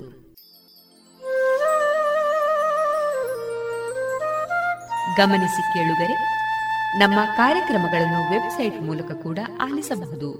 ನಮ್ಮ ವೆಬ್ಸೈಟ್ ವಿಳಾಸ W W W dot radio Panchajanya dot com. ಇಲ್ಲಿ ಆರ್ಕೈವ್ಸ್ನ ಭಾಗಕ್ಕೆ ಹೋಗಿ ಕ್ಲಿಕ್ ಮಾಡಿದರೆ ಹಳೆ ಕಾರ್ಯಕ್ರಮಗಳನ್ನು ಕೂಡ ಆಲಿಸಬಹುದು. ಜೊತೆಗೆ ನಮ್ಮ ಪ್ರಸಾರವನ್ನು ಆಪ್ ಮೂಲಕವೂ ಕೇಳಬಹುದು. ಪ್ಲೇಸ್ಟೋರ್ನಲ್ಲಿ ಪಾಂಚಜನ್ಯ ಸರ್ಚ್ ಮಾಡಿ, ಡೌನ್ಲೋಡ್ ಮಾಡಿಕೊಂಡು ತಮ್ಮ ಮೊಬೈಲ್ಗಳಿಗೆ ಇನ್ಸ್ಟಾಲ್ ಮಾಡಿದರೆ ರೇಡಿಯೋ ಪ್ರಸಾರದ ಕಾರ್ಯಕ್ರಮವನ್ನು ನೀವು ಆಲಿಸಬಹುದು. ನಮ್ಮ ಪ್ರಸಾರದ ಬಗೆಗೆ ನಿಮ್ಮ ಅಭಿಪ್ರಾಯಗಳನ್ನು ಹಂಚಿಕೊಳ್ಳಲು ನಮ್ಮ ವಿಳಾಸ ರೇಡಿಯೋ ಪಾಂಚಜನ್ಯ ತೊಂಬತ್ತು ಬಿಂದು ಎಂಟು ಎಫ್ಎಂ ಸಮುದಾಯ ಬಾನುಲಿ ಕೇಂದ್ರ ನೆಹರು ನಗರ, ಪುತ್ತೂರು. ನಮ್ಮ ದೂರವಾಣಿ ಸಂಖ್ಯೆ ಸೊನ್ನೆ ಎಂಟು ಎರಡು ಐದು ಒಂದು, ಎರಡು ಒಂಬತ್ತು ಎಂಟು ನಾಲ್ಕು ಒಂಬತ್ತು ಒಂಬತ್ತು. ಇಮೇಲ್ ವಿಳಾಸ radio Panchajanya at Gmail dot com ನಮ್ಮ ವಿಳಾಸ ಮತ್ತೊಮ್ಮೆ ರೇಡಿಯೋ ಪಾಂಚಜನ್ಯ ತೊಂಬತ್ತು ಬಿಂದು ಎಂಟು ಎಫ್ಎಂ ಸಮುದಾಯ ಬಾನುಲಿ ಕೇಂದ್ರ, ನೆಹರು ನಗರ, ಪುತ್ತೂರು. ನಮ್ಮ ದೂರವಾಣಿ ಸಂಖ್ಯೆ ಸೊನ್ನೆ ಎಂಟು ಎರಡು ಐದು ಒಂದು, ಎರಡು ಒಂಬತ್ತು ಎಂಟು ನಾಲ್ಕು ಒಂಬತ್ತು ಒಂಬತ್ತು. ಇಲ್ಲಿಗೆ ಈ ಹೊತ್ತಿನ ಪ್ರಸಾರ ಕಾರ್ಯಕ್ರಮವನ್ನ ಮುಕ್ತಾಯಗೊಳಿಸುತ್ತಿದ್ದೇವೆ. ಆತ್ಮೀಯ ಕೇಳುಗರಿಗೆಲ್ಲ ರೇಡಿಯೋ ಪಾಂಚಜನ್ಯದ ಬಳಗದ ಪರವಾಗಿ ನಾನು ತೇಜಸ್ವಿ ರಾಜೇಶ್ ಮಾಡುವ ಅನಂತ ವಂದನೆಗಳು.